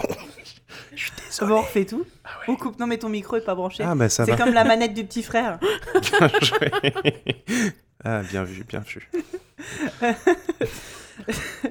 Donc, nous allons parler de toi.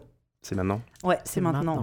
Euh, la, question toujours. euh, Dis-nous tout. Allez, la- c'est parti. Ok, c'est parti. Alors, j'ai pre- plus de bière, alors c'est parti, on y va. La première question qu'on pose, déjà, parce qu'on on se- on se- on est soi-disant le podcast des parents geeks, te considères-tu comme un geek?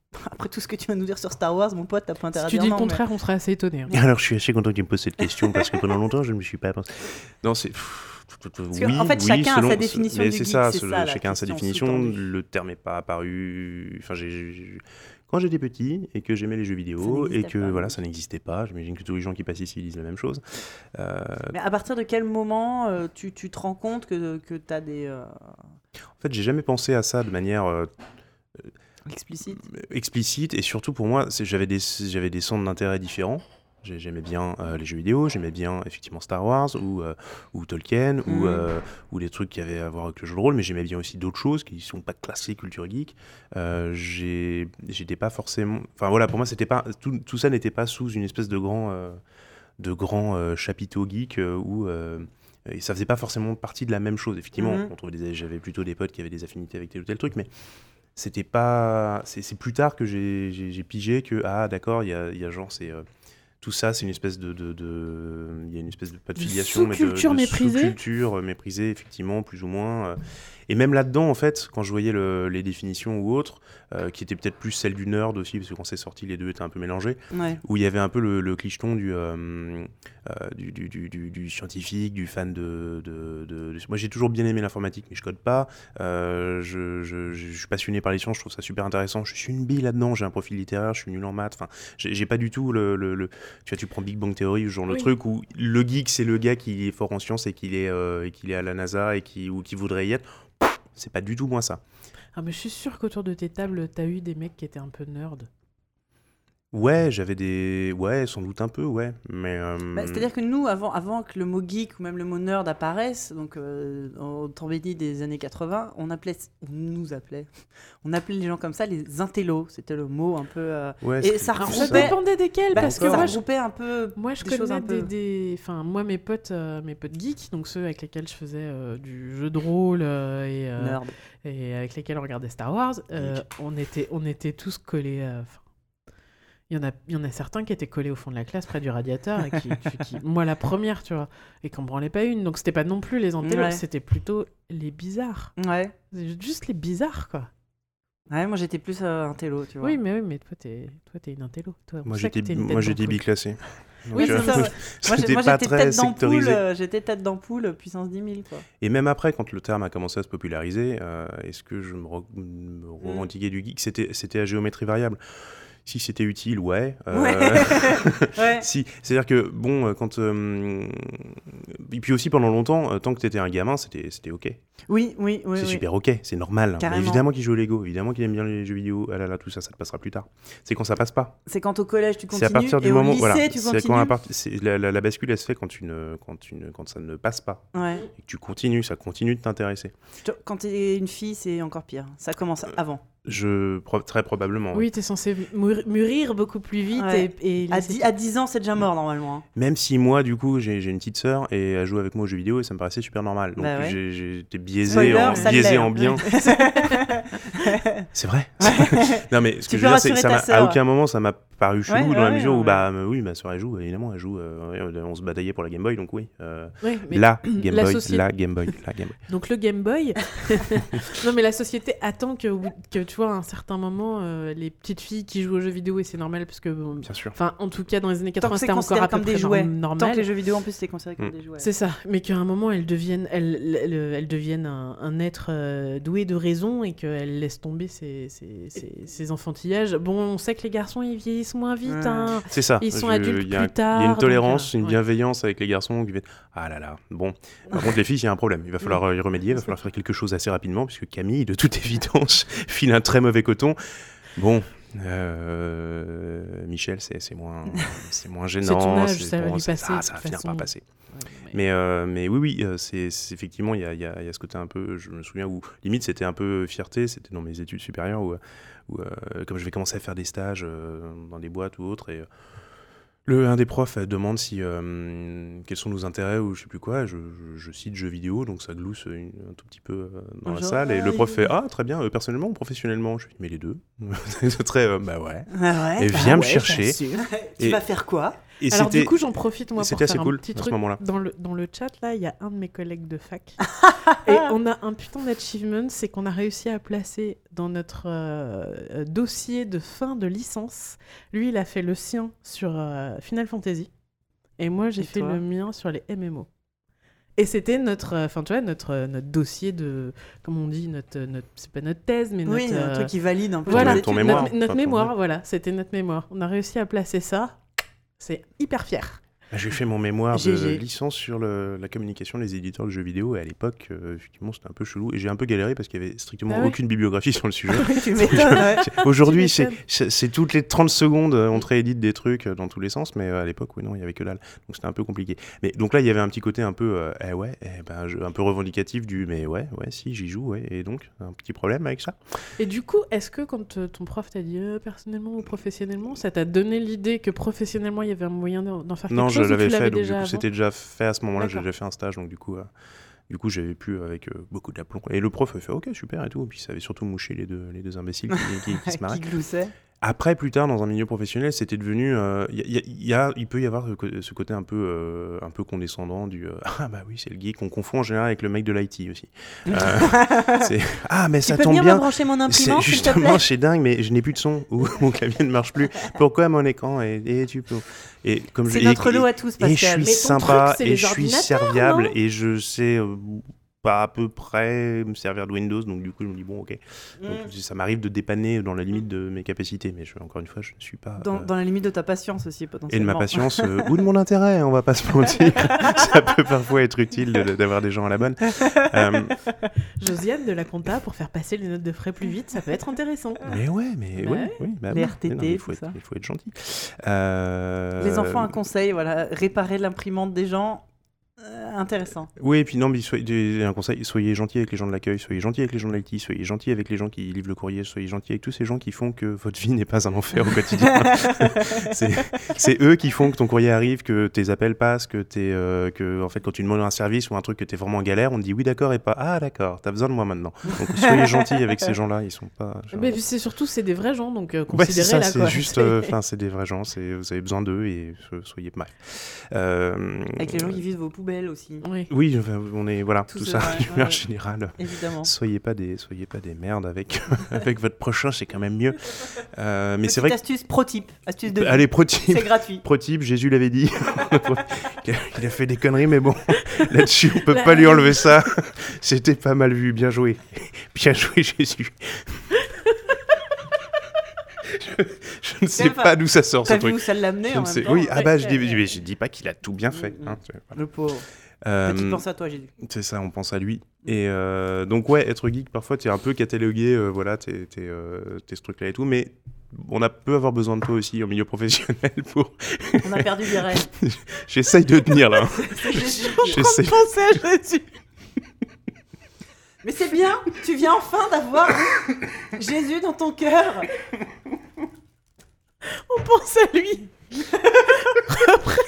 Alors, lui, Représente Jésus. Ouais, ouais, Bethléem, ouais, Nazareth. alors, le petit euh, check comme ça, c'est plus compliqué. c'est plus compliqué, les bras, les bras écartés, mais, euh, mais il aurait bien Ouais. voulu, je pense. Ah, il avait du mal à daber, ça c'est sûr. Ça, c'est sûr. Ah, que d'un bras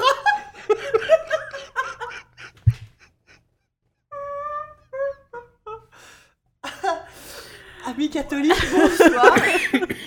Avec, avec le respect, toujours. Oh bah toujours. Pardon.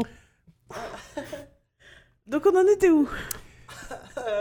Et donc, euh, euh, être euh, catalogué geek, c'est effectivement un truc que tu as après professionnellement où on va te. Ah bah, on a justement besoin. Mais là, on a besoin de toi. euh, parce que, ah bah, toi, tu vas piger de quoi on parle, c'est quoi la Mm. référence à tel truc et tout.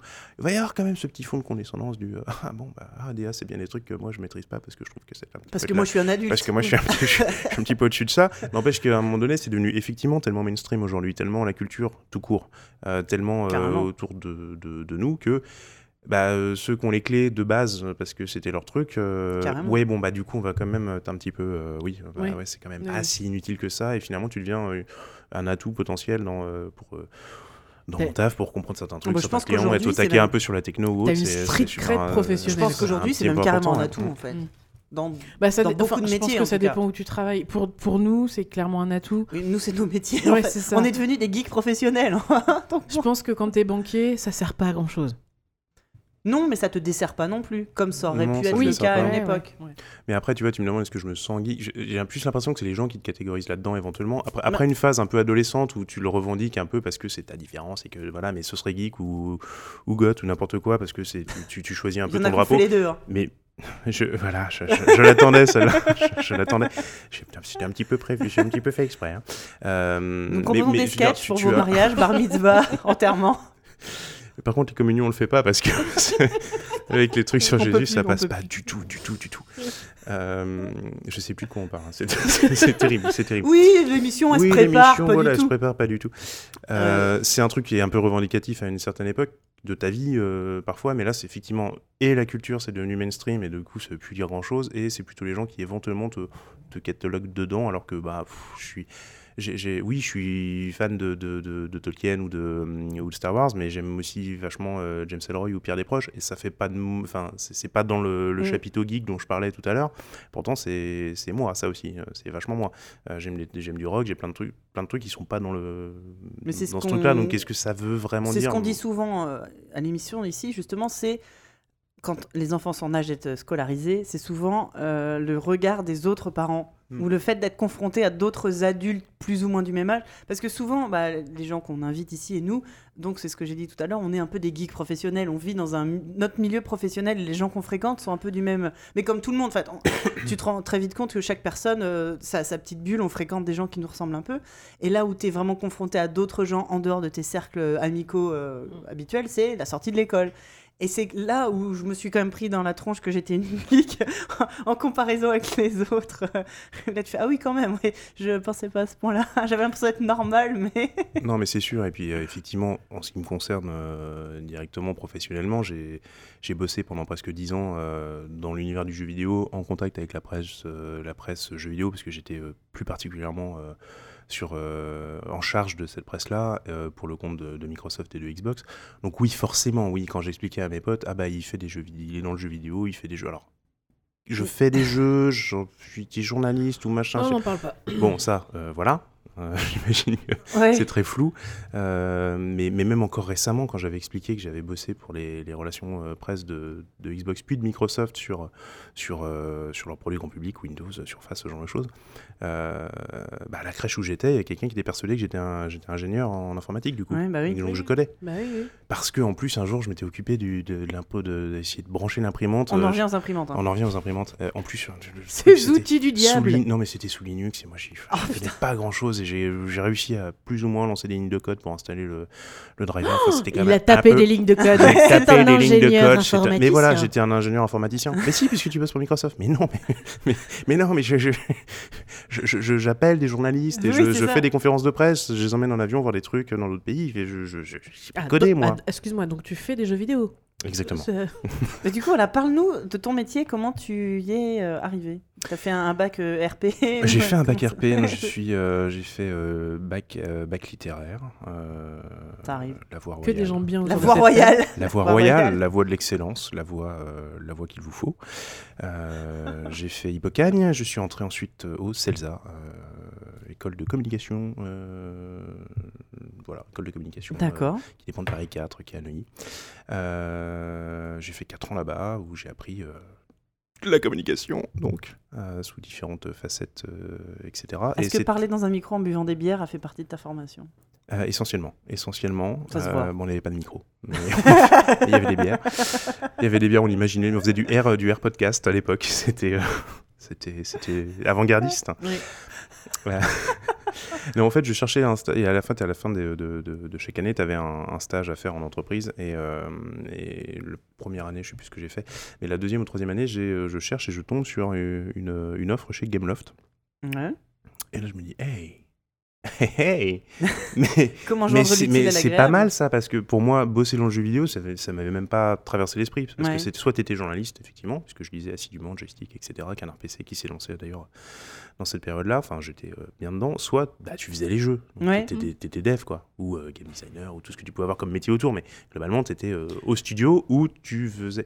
Et, et le, alors que je suis dans un truc de communication qui va. euh, Oui, mais en même temps, euh, 'fin, c'est je pense- c'est un- c'est peut-être toujours même un peu le cas aujourd'hui. Je pense qu'à l'époque, même si on lisait des magazines de jeux vidéo, les gens qui faisaient les magazines de jeux vidéo, c'était pas vraiment des journalistes. Enfin, ils parlaient de jeux vidéo, tu vois.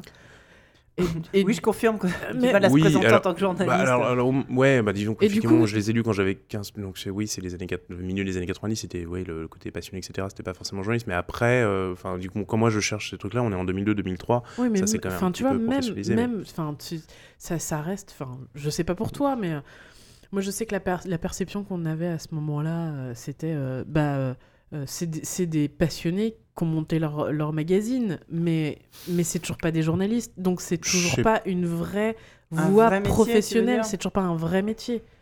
Franchement, je me posais pas la question en ces termes. C'était des mecs qui. Enfin, c'était un magazine qui était vendu en kiosque avec un ours et tout ce que tu veux, avec les euh, des- euh, rédacteurs en chef, etc.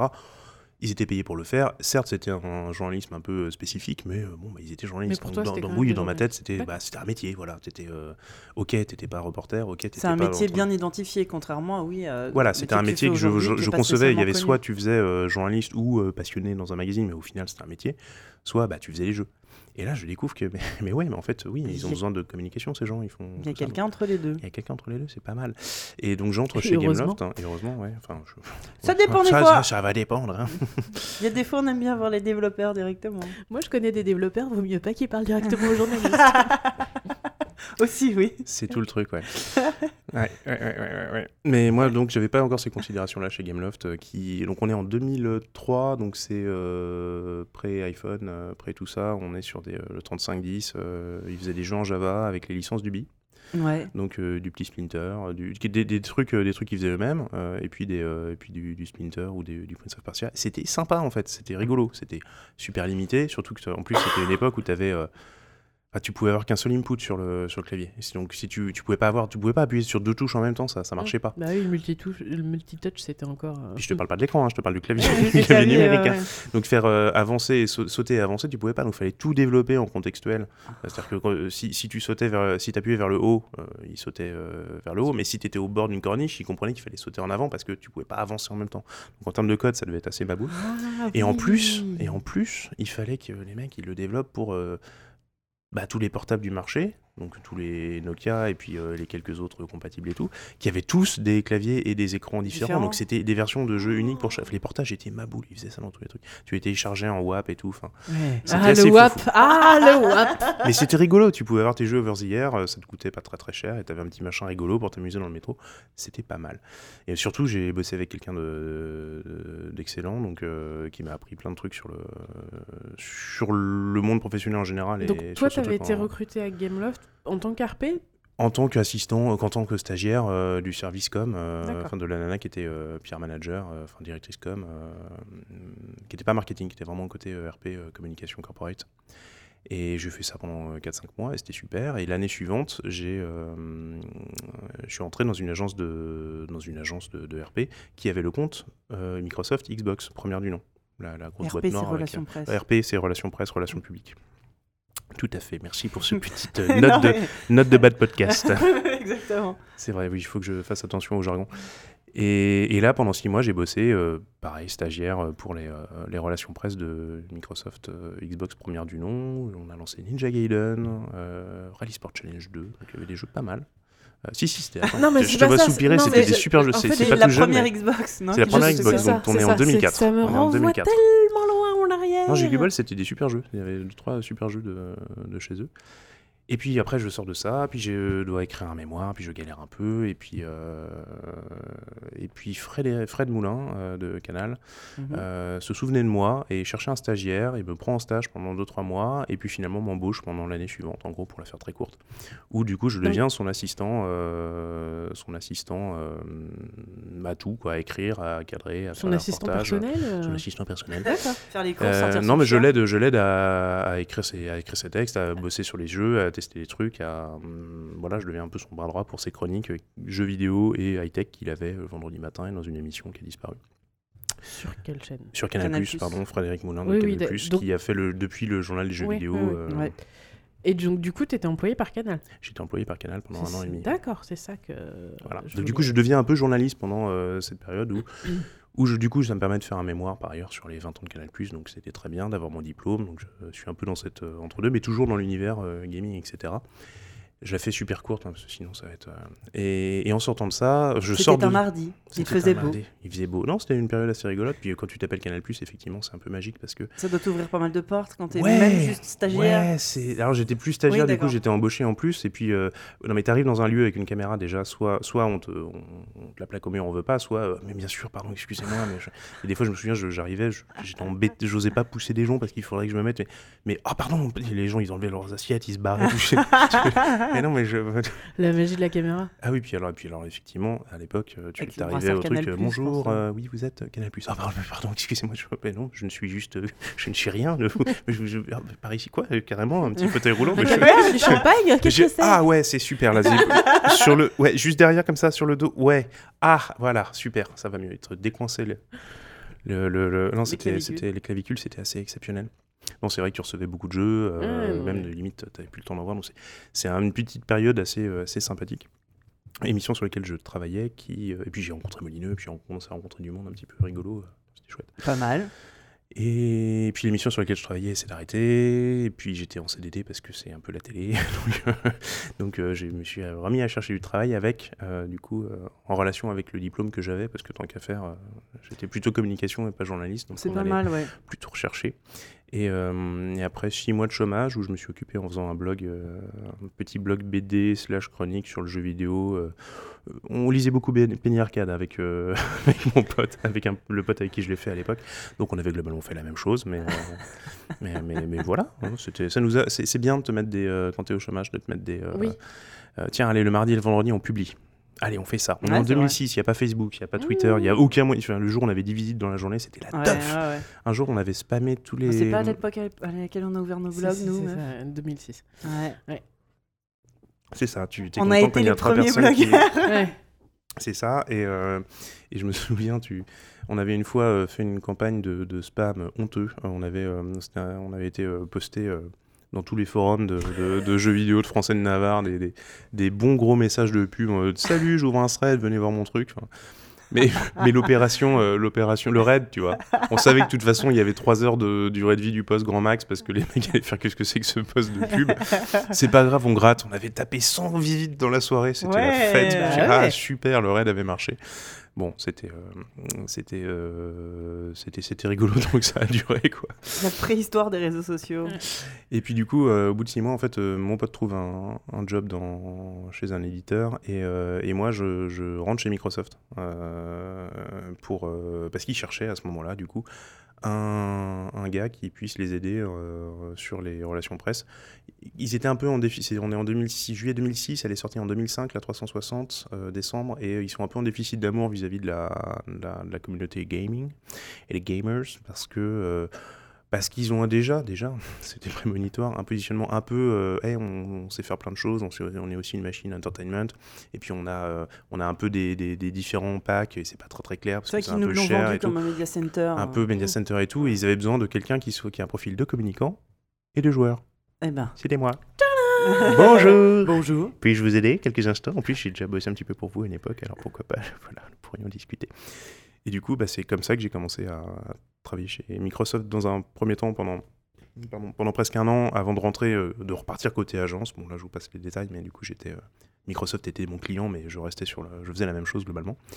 Euh, là, j'ai fait ça pendant 7-8 ans, en gros. Donc, du coup, j'ai. Euh, j'ai pas lancé techniquement la 360, mais j'ai accompagné son lancement, le live, euh, tous les services de vidéo qu'il y a pu avoir. Euh, j'ai lancé 3 ou 4 ou 5 Gears, autant de Forza, autant de Halo, autant de Fable, La autant de trucs. 360, le Kinect, Kinect. Puis, la, Ouais. et puis la Xbox One aussi. Euh, je suis parti un an, un an et demi après le lancement de la Xbox One à peu près. D'accord, donc ça fait Donc pas j'ai- si longtemps que ça. Ça fait, ouais, ça fait deux ans, deux ans et demi que je ne suis plus, pour l'instant, dans l'industrie. Euh, mais, mais visiblement, j'ai gardé des connexions puisque je suis ici ce soir, n'est-ce pas On t'a retrouvé. Vous m'avez retrouvé. Et, euh, et voilà, en gros, le- mon parcours professionnel, où pour le coup, être un peu geek et connaître un peu les jeux, ça avait été euh, très intéressant, je me souviens. Ça t'a plutôt servi, du coup. Oui, bah, je me souviens du tout premier voyage de presse que je fais. On part voir Crackdown, le tout premier. Euh, Non, mais j'aime bien ce que je. Ouais, non, mais moi je dis oh putain parce ce que j'ai bossé Ah oui, en fait, l'agence. Non, j'ai bossé pour l'agence de localisation qui a fait la VF de Crackdown et euh, C'est Bref. très possible ça. Ouais. Ouais, c'était pas brillant, C'est- brillant. ouais, je c'était et Ouais. c'est pas un bon souvenir. C'était à Dundee parce que c'était les mecs de, euh, de Real Time World, je crois, si je dis pas de bêtises, avec le mec à la tête qui avait pondu le premier GTA. euh, Mhm. Enfin bref, on s'en enfin, fout, c'est trivia. Et j'avais deux journalistes qui étaient partis avec moi, on revient, et puis euh, notamment un mec de l'officiel Xbox, parce qu'évidemment, bah, je travaillais beaucoup avec l'officiel Xbox. Enfin, Ouais. disons que si je ne parlais pas d'un voyage de presse potentiel avec tout euh, à Cyril, Cyril Beribi, si tu nous écoutes, euh, euh, rédacteur en chef de l'époque, je pense qu'il allait faire un collier avec quelques parts de mon anatomie assez rapidement. Donc, évidemment qu'on lui en parlait. Et puis, puis, puis il y avait effectivement pour Crackdown en plus, c'était pas forcément le jeu de star, donc il y avait, c'était, voilà, c'était, ça se trouvait. Et après, il m'avait rappelé en me disant, il n'était pas parti avec moi, mais un de ces journalistes était parti, il m'avait rappelé après en disant, ouais, moi j'ai parlé un peu avec machin, et ah, tu t'y connais un petit peu quand même en jeu. J'ai eu l'impression d'avoir passé un, une espèce de test parce que, dans, le, dans, le, dans le bus ou je sais plus, on a, avec le, mec, on avait parlé jeux, puis on, avait on s'était retrouvé à parler de Planescape Torment, euh, de différents trucs des années 90 et tout. Euh, et je me, j'ai, vraiment, je l'ai fait sincèrement, tu vois, j'étais pas en train de me dire, haha, je... et je me suis rendu compte que euh, j'avais, j'avais ma scorecard qui était pleine de tout. et vous avez gagné votre diplôme de geek. Tout gagné. Et vraiment, c'était ça. Il y a eu un, ah ouais, donc c'est pas juste un gars qui nous met euh, bidule. Visiblement, il, il un petit peu, euh, il connaît un petit peu mieux. que le, premier guidam venu qui vient faire Ah, mon jeu, il est super, il est génial et tout. Non, bah, petit peu de culture. On, est coup, il est plus crédible. On est comme dans une industrie où même à ces postes-là, c'est souvent des gens qui, qui, maîtrisent le sujet quand même. C'était peut-être. Ouais. Ouais, je sais pas. Moi, je, suis arrivé à une période où il commençait à, pendant longtemps. Enfin, c'est l'impression que j'avais. Il y avait beaucoup le cliché de l'attaché de presse, donc plutôt une, une nana euh, qui effectivement n'était pas forcément très calée et il commençait un peu à y avoir quoi. un peu, avez aimé le film, un peu, mais un peu, un peu, en tout cas, c'était un fait. Euh, je dis pas, enfin, euh, à l'époque, visiblement, euh, il y avait eu un peu ça, pas pour tout le monde, mais il y avait un peu ça. Et c'est vrai que c'est un moment où il a commencé à avoir un petit peu plus de RP, d'attachés de, de, presse, de communicants. Euh, plutôt garçons, non pas que euh, avec les garçons qui connaissaient, mais je ne sais pas si les éditeurs essayaient de trouver quelle était le bon, euh, le bon, la bonne manière de faire. Bah, de toute façon, je pense que c'est il y, a une corrélation aussi avec le fait que c'est la génération où on a commencé à dire aux filles que bah, jouer c'était pas pour les filles, donc tu avais statistiquement moins de chances de trouver une mm. nana joueuse qui soit RP quoi. Et, à et, et, du coup, une génération plus tard, quand j'ai commencé à, j'ai vu euh, et j'ai pris des stagiaires filles qui pour mm. le coup avaient un peu de répondance sur la mm. question et connaissaient. Donc il y a eu peut-être un décalage de génération et c'est revenu. Mais je pense que oui. Et c'est revenu avec un, niveau parce que parce que en tout cas moi comme on m'avait confié la presse euh, la presse jeux vidéo. Euh, les mecs, ils te... c'est comme si, mais comme n'importe quelle presse spécialisée en fait. Euh, tu me mets devant un mec de la presse auto, euh, je tiens pas 15 secondes. Je, je, je vais sortir trois mots clés et il va me percer, il va me percer à jour très ah très vite. Ça, c'est le volant. c'est pas mon délire. C'est mon boulot. non mais même du coup, ça, ça, me jouait des tours sur, le, sur des sur des jeux, tu vois, pour vendre du Forza par exemple passé un certain niveau, je, je lâchais l'affaire parce que c'était plus. Euh, et je le, je le, confessais assez rapidement, ça, ça sert à rien de passer pour une andouille. tu peux pas être spécialiste de tous les genres de jeux. Hein. Ouais, et puis c'était vraiment pas mon truc. Donc quand on commençait à me dire, ouais, mais attends, euh, Forza par rapport à GT, tu te rends pas compte, mais le transfert de masse, whoop J'ai des euh, on a dit, on a dit transfert de masse. Je pense que là, c'est terminé. Ça vient de sortir de ma fiche produit. Je vais te passer l'expert de la maison parce que ouais, je sais plus faire. Et euh, très clairement, je lâchais l'affaire. Donc, euh, mais je pense que les, journalistes aussi avaient l'habitude d'avoir des gens qui, euh, qui en gros disaient mais mon FPS c'est le meilleur et puis c'est tout. Et puis mais non, mais par rapport, à tel, par rapport à tel truc et tout, non, non. Et, voilà, moi j'essayais de, voilà d'être évidemment que j'étais là pour faire la promotion du jeu, évidemment que je disais pas du mal, mais j'ai essayé d'adapter le niveau d'enthousiasme et le niveau de, de hum, voilà de, de, montrer euh, certaines choses qui n'étaient pas forcément vues automatiquement. De toute façon, quand euh, je pense que c'est comme pour tout, quand tu as un produit qui il y a des produits qui te plaisent forcément plus que d'autres, et ah quand un produit te plaît, bah, tu es forcément plus enthousiaste et tu as beaucoup plus de choses à raconter. Enfin, c'est, oui, humain, des choses plus pertinentes et de points qui vont être. Euh, voilà, et puis tu vas pouvoir faire. Mais c'est comme dans tel jeu ou c'est plutôt c'est différent de tel jeu. Tu vas pouvoir trouver voilà, un, un background et, une, euh, et, un, et, des points de comparaison qui font que euh, tu vas être beaucoup plus convaincant que si tu lis juste, tu lis juste ta fiche produit avec les bullet points un petit peu, euh, de manière un petit peu mécanique. Donc, voilà. Et en plus, j'ai eu du bol parce que sur cette période-là, enfin voilà, bosser pour Microsoft et Microsoft Game Studio, tu globalement le niveau il est quand même super bon quoi. Ouais. C'est les belles années en plus. Et en plus c'est des années vraiment vraiment chouettes donc il n'y a pas énormément de jeux qui où je il y a peut-être un ou deux jeux où franchement je, je suis pas fier. Sinon le reste c'était au minimum des jeux très corrects. Ouais. Tu vois. Donc on se battait entre le euh, moyen hockey à euh, excellent. bon, euh, c'est plus facile, à, c'est, plus facile à vendre. C'est super confortable. Ouais. ça doit être plus facile à vendre que des, des, des, des merdes, des merdes, ou des, des, des jeux plus plus ciblés. Oui, bah, j'en ai non mais j'en ai un ou deux qui étaient pas qui étaient pas fous, mais mais bon. Et du coup, maintenant, tu disais que tu n'étais plus dans, dans l'industrie. Donc maintenant, tu t'occupes de Alors moi j'ai une question à ce, pro- à ce propos, c'est t'as quitté l'industrie parce que t'avais envie de faire autre chose, parce que ça t'était égal, parce que t'en avais marre Parce que tu as eu une opportunité? Parce que, un peu de tout ça. euh, parce que je, dans l'agence dans laquelle j'étais, euh, je, j'avais un peu fait le tour, ça faisait 7 ans que j'étais là-dedans. C'est vrai, en général, en agence, tu restes pas forcément aussi longtemps. Enfin, Mm. plutôt 3 à 4 ans. euh, Là, ça faisait déjà 7 ans que j'étais dedans. Il y avait des mouvements par ailleurs euh, dans la, dans la boîte avec un rachat qui faisait que bon, les choses changeaient un petit peu. Moi, j'étais de moins en moins sur, euh, sur Xbox parce, que, parce que en fait, je suis monté en grade au fur et à mesure. Donc, je suis passé de, de, de membre de l'équipe à chef de l'équipe. Donc, du coup, bah, la- le business model de la façon dont fonctionne une agence va nécessairement demander à ce que euh, bah, tu fasses pas que. Au début, je faisais que ça, et puis après, on m'a donné notre client, et puis plus ça monte, et plus. Bah, moins tu t'occupes forcément de la partie qui, te, qui est ton client de cœur et celui que t'aimes bien, puis tu vas faire. Donc j'en faisais déjà pre- presque de moins en moins. Euh, j'avais lancé la, quasiment lancé la console, on avait lancé, euh, je sais plus, 5 versions, de 5 numéros de, de- des plus grosses franchises Mhm. du truc, Kinect, la Xbox One, enfin, qu'est-ce que tu enfin, objectivement sur ce truc-là, je voyais En pas trop trop ce que je ouais, pouvais faire de plus assez- ou de plus dingo euh, pour, pour Xbox et pour cette, pour cette marque, quoi. Et, euh, j'ai effectivement une opportunité, donc je, je regardais un petit peu ailleurs, j'ai une opportunité de, de, de- de bouger. C'était pas dans le jeu vidéo, mais je n'avais pas que des clients jeux vidéo au fur et à mesure, parce que j'ai aussi bossé pour de la téléphonie, pour du, euh, pour du réseau social d'entreprise, pour de- des trucs assez variés. Donc ouais, ça s'est fait un peu comme ça, avec un pincement au cœur, parce que j'abandonnais un truc.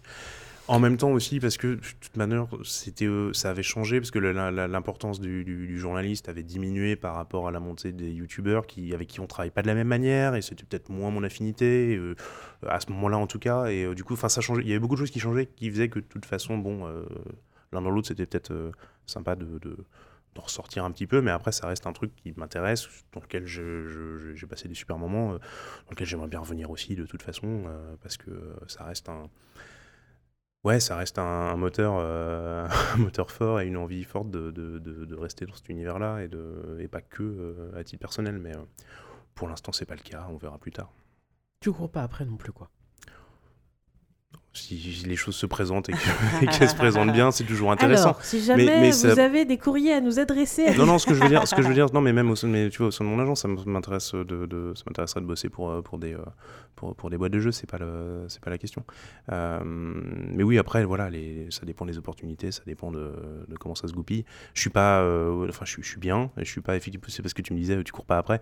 Non, je me lève pas tous les matins en disant, moi, alors qu'est-ce que, Oui, mais ça reste en tâche de fond, je, suis- bien, je suis bien, voilà, après, voilà, c'est, c'est toujours quelque chose qui, qui, qui m'intéresse et qui, euh, et euh, d'une manière dé- ou d'une autre, je, je, je, recroiserai le chemin du truc, quoi. euh, Non, non. D'accord. Et je, je recroiserai le chemin de ce truc-là d'une manière ou d'une autre dans ma vie. ouais.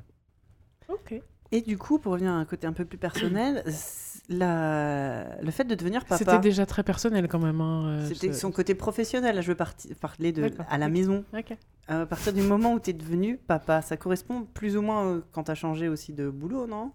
Ça- Effectivement, À peu près la même c'était période? à peu près la même période, ouais. Qu'est-ce que du coup. euh, Mais c'était pas lié. Enfin, la décision, enfin, oui. l'opportunité est arrivée après D'accord. le, le fait d'être papa.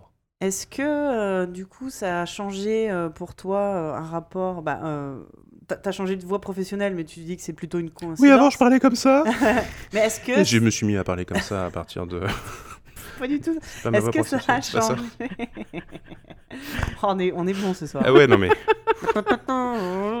Est-ce que ça a changé euh, ton rapport à, à, ta, à, ta, à, ta, prof- à ta profession ou à, à ta, ta geekerie euh, privée, on va dire personnelle?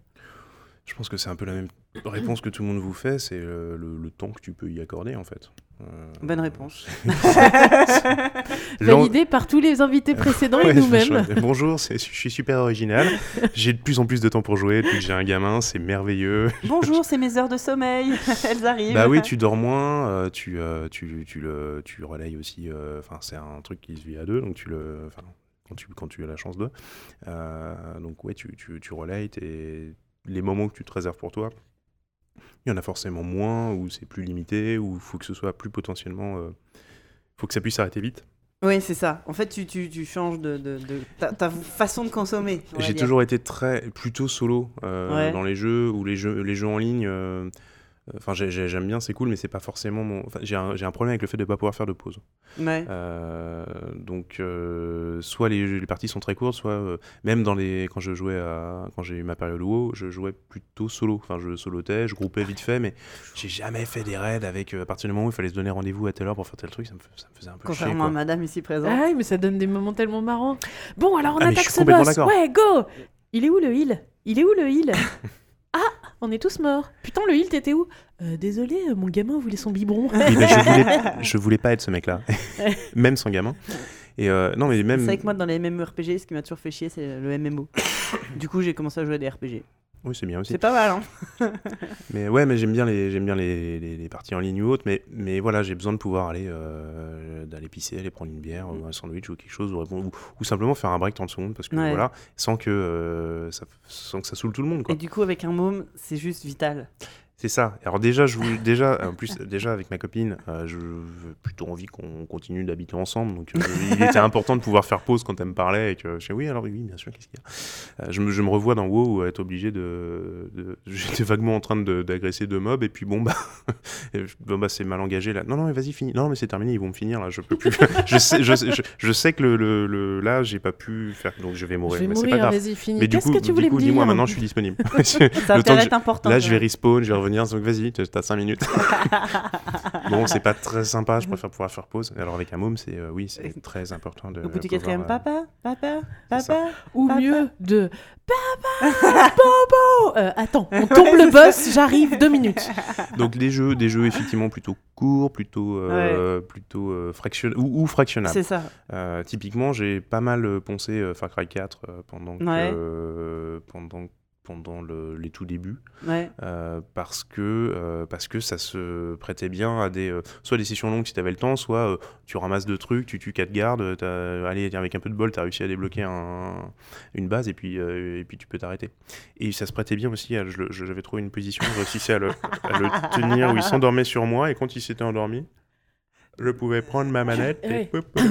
sur le coude là, Ouais, et hop, comme tu ça. pouvais. comme ça le, le- enfin c'est pas très radiophonique mais le- le- le- la tête au, au creux du coude Ouais. et puis là, un petit coussin pour remonter la main droite. et la, la manette, la manette sans fil, un peu décalée. C'est pas ultra confort. Non, Mais, mais vu qu'il va dormir 20 minutes, c'est bon. C'est spoiler, je pense que tous les parents joueurs connaissent cette position. Ah bah je pense aussi, Ouais. ouais. c'est super bien. Moi, je prenais le, le- le coussin le d'allaitement. coussin d'allaitement, évidemment. Mais, Le mais coussin il faut d'allaitement. savoir que le coussin d'allaitement, c'est pas fait pour allaiter. Meilleur C'est truc. fait pour jouer aux jeux vidéo avec ton gamin. meilleur, meilleur truc. Il faut absolument acheter ça. Et effectivement, ça te cale bien. Alors, ça n'a pas duré extrêmement longtemps comme période, mais euh, j'ai fini Far Cry 4. Donc, c'était bien. Ce qui est pas mal. Hein. Ce qui est pas mal. Enfin, je l'avais déjà commencé avant, mais là, du coup, j'ai pu faire. Eh, mais attends, à moi, les... à moi le Tibet. Donc euh, voilà, après, effectivement, oui, ça, ça change. euh, surtout quand tu t'appliques à pas trop l'écran, pas trop Ouais. ceci, pas trop cela. euh, donc, euh, ouais, tu, tu bascules un peu sur mobile ou tu. Euh, ou tu... Bah maintenant avec la Switch c'est plus pratique euh, Ouais.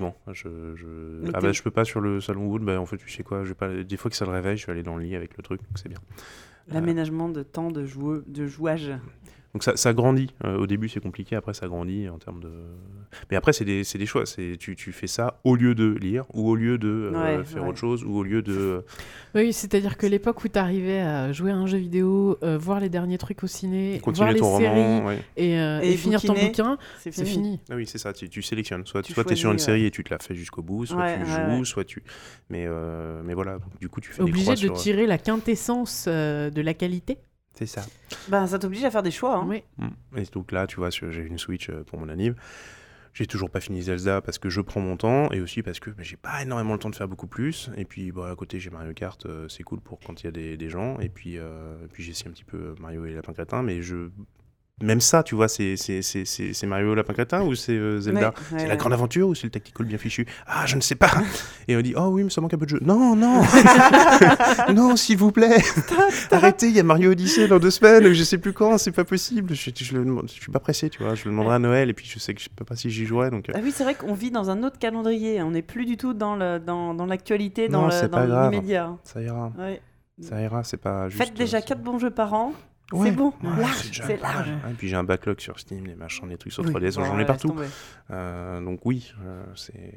Ouais, non, mais c'est clair. C'est vrai que moi, mes jeux de prédilection, quand j'ai pas un jeu, euh, tu vois, d'actualité auquel je suis en train de jouer, moi, c'est Civ et les Sims. Tout simplement parce que c'est littéralement des jeux qui sont, admettons, le week-end allumés non-stop sur le PC, mais je suis dessus euh, un tiers du temps parce que c'est en pause, parce que c'est mon tour, parce que je peux m'arrêter n'importe quand, je peux être interrompu mille fois, c'est pas grave. Et alors qu'un jeu un peu narratif, un peu machin, c'est mort. Enfin, un Oui, peu, euh, tu vois, vous concentré. Beaucoup joué à Voici l'énigme. ouais. Sois attentif, Oui, je ne la répéterai qu'une fois. Ouais. Maman, merde.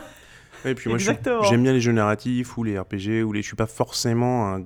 Enfin, je suis moins jeu de pur de, de réflexe pur ou trucs comme ça, même si c'est sympa aussi. Mais- Donc du coup, ça, c'est plutôt des expériences qui se prêtent à euh, du, du, du hachage ou de la pause ou du. Ouais. euh, c'est pas très très grave si euh, voilà. Alors, ou- bon, le, le shoot un petit peu, mais. euh, Et, le- et mais le même si- narratif, ça peut être un peu pénible parce que s'il y a trop de pauses, tu peux oublier. Ah ça c'est le problème de Ouais. beaucoup de jeux ou gérer, des RPG ou autres, Ouais. c'est finalement tu t'arrêtes, tu le reprendras jamais parce que tu sais plus où t'en es. Ouais. Donc euh, oui, ça c'est euh, c'est un peu le souci. Euh, ce que réussit assez bien Zelda d'ailleurs, parce qu'il y a tellement peu de narratif en même Mais temps dans ce truc-là que à chaque fois que tu redémarres, tu dis bon j'en étais où? C'est pas grave, je C'est vais voir grave. par là-bas. Et Exactement. c'est vachement bien joué ça. Exactement. Parce que des fois t'as pas envie, t'es euh, t'es un peu euh, voilà, le, le- fait de reprendre tout, c'est, c'est- ça paraît insurmontable de te remettre Ouais. dedans Ouais. sur un gros RPG ou sur trucs. Carrément. Et, et, et Zelda, limite, je, je sens un peu ça en me disant Ah non, ouais, mais je sais plus où j'en étais. Mais en fait, on s'en fout parce que t'en es nulle ouais, part. ouais, non, mais- Exact. Enfin, t'es, Exactement. quelque part sur la carte. Ouais. Et puis Et bah, tu vas trouver un truc à faire. Et ça, le, le, le coup du Ah, il y a toujours un truc à faire, tu vois, les GTA, les trucs, c'est toujours le, le, truc qu'on te répète à chaque fois. Ouais. Sauf que au bout d'un moment, je m'emmerde. Euh, Il y a toujours un truc à faire, j'ai pas envie de le faire. Parce que j'ai compris, il y a 15 types de soumissions différentes et euh, bon, euh, pff, elle m'ennuie ou j'ai plus Il y a toujours un truc à faire, mais en vrai, c'est toujours la même chose à faire. Alors que dans Zelda, Dans Zelda, c'est il y a, il y a- il y a toujours. C'est pas qu'il y a un truc à faire, c'est que c'est toi qui peux faire un C'est truc. toi qui fais ton truc. ouais. Ouais. C'est la différence. Et on tape, c'est pas des items qui clignotent sur la carte en te disant euh, euh, coucou, voilà les, les soumissions, les trucs. mhm, Ce que tu as dans les Assassins, ce que tu as dans les GTA, ce que tu as dans les, les- les mondes ouverts euh, mm, modernes, euh, classiques. Ils ont réussi à ravaler le truc et te donner l'impression que c'est toi qui définis euh, tes Mm. objectifs. ah, mais Et ça, c'est ce qui, super fort. Ce qui fait aussi que je pense que Zelda, il sera, tu le finis jamais. C'est-à-dire que même si t'as battu Ganon, de toute façon, tu peux continuer à Ah, mais moi, j'ai errer. Mm. pas Et- envie de battre Ganon. Mais moi non plus. Euh, J'y suis pas allé, moi. bah, Ah, mais ça fait pas partie de ma to-do pour l'instant. hein. Ah non, mais pas du tout. On va déjà finir de débloquer toute la carte, ce qui n'est pas du tout fini, et puis on verra. Mais Moi, je me j'ai tout fait. Enfin, tu vois, je pourrais Ouais. aller battre Ah, Ganon, mais moi aussi. c'est tellement pas dans mon programme. Je, je me fais engueuler par mon fils. Pourquoi tu bats pas le méchant? Parce que si je le bats, j'aurais fini le jeu. Il me fait bah ouais. Je fais, Bah mais non. non, je veux pas Alors finir le jeu. celui-là, Je veux continuer à Non, jouer mais jusqu'à la fin de mes jours. C'est un peu bizarre d'ailleurs parce que tu vois, là, pour le coup, moi j'ai fini Mario et les lapins crétins euh, il y a deux semaines. J'ai pris mon téléphone, j'ai fait des selfies, enfin j'ai fait des photos de la console en mode ouh j'ai fini mon jeu cette année, j'ai fini un putain de jeu. Et, et, et Zelda, tu vois, je pourrais le finir en une demi-heure, je Ah pense, ouais, le temps de battre le boss. Mais de toute façon, je pense que j'irai pas tout de suite. Déjà, je me suis fait, prochaine, je me d'ailleurs. suis fait violence pour faire les quatre, euh, Les quatre gardiens. créatures. euh, c'est quoi le nom Je sais. Non, c'est pas les gardiens, c'est. Les ouais. créatures célestes, crois, ouais. créatures, machin. J'en ai fait qu'une. Je, je- je me suis limite fait violence à un moment. Bon, allez, faut que je les fasse parce que on m'a dit que ça, ça apporte des bonus qui sont quand même plutôt cool. Ouais. Je- notamment, je voulais avoir le, le, le pouvoir de pou- de- d'avoir la colonne d'air et pouvoir euh, Voler- de me faire chier escalader. quoi. Ah super le spoil, merci. et euh, Ok. ok, d'accord, ah, d'accord, c'est comme ça qu'on est reçu. Mais, euh, mais je me suis fait violence et j'avais pas envie d'avancer dans l'histoire. Je me suis dit que ça fait 100 ans que mon personnage était en train de dans le De coma. pioncer, ils peuvent attendre 15 jours de plus. C'est-à-dire qu'il y a un Ah ouais, t'es roleplay là quand même. ils auraient, bah, ils auraient pu se sortir les doigts. et Ça a pas l'impression d'être dérangé, tu vois. Ouais, c'est vrai que le château, il est un peu vaguement hanté, mais nous, on a refait notre vie et tout. Ça les dérange pas, ça me dérange pas. Tout, le monde, tu vois, ça va. Ouais, il y a, pas, y a pas d'urgence. C'est ça, il y a pas Y a pas d'urgence. Ils ont pas l'air de mal le vivre, les mecs, qui Non, est non, Ganon, qui est, y a euh, pas tu vois. d'urgence. Donc euh, voilà. Non, mais, euh, Zelda, euh, je pense que euh, on va en parler souvent euh, et il sera en top euh, des listes de jeux. Alors pas pour enfants, mais complètement Bah, enfant compatible en fait. Super enfant compatible en fait. Alors, anecdote. Euh, mais anecdote de, enfant compatible, mais euh, après 3 ans peut-être. Euh, cet été, il me voyait un petit peu jouer, notamment à Zelda. Et donc, ah, qu'est-ce que c'est et tout ah, C'est quoi le garçon? Et qu'est-ce qu'il fait le garçon? Alors, du coup, je sais pas trop quoi lui dire de faire. Je lui dis, bah tiens, appuie sur le. Appuie sur, euh, sur, sur X, alors du coup il saute, alors ça amusait beaucoup, donc la découverte de l'interaction. Ah, Ouais. il se passe un truc quand j'appuie sur le bouton. Bon, ça s'arrêtait là, 5 minutes. euh, bon. Il a réussi à faire planter ma Switch d'ailleurs. je me suis dit, ah tiens, un petit AB testing qui est passé à la trappe. si t'appuies 15 fois sur le bouton de saut, tu, je pouf, écran, de- écran d'erreur, retour au menu. Ah bon. Euh, mais ça c'est bien fini finalement.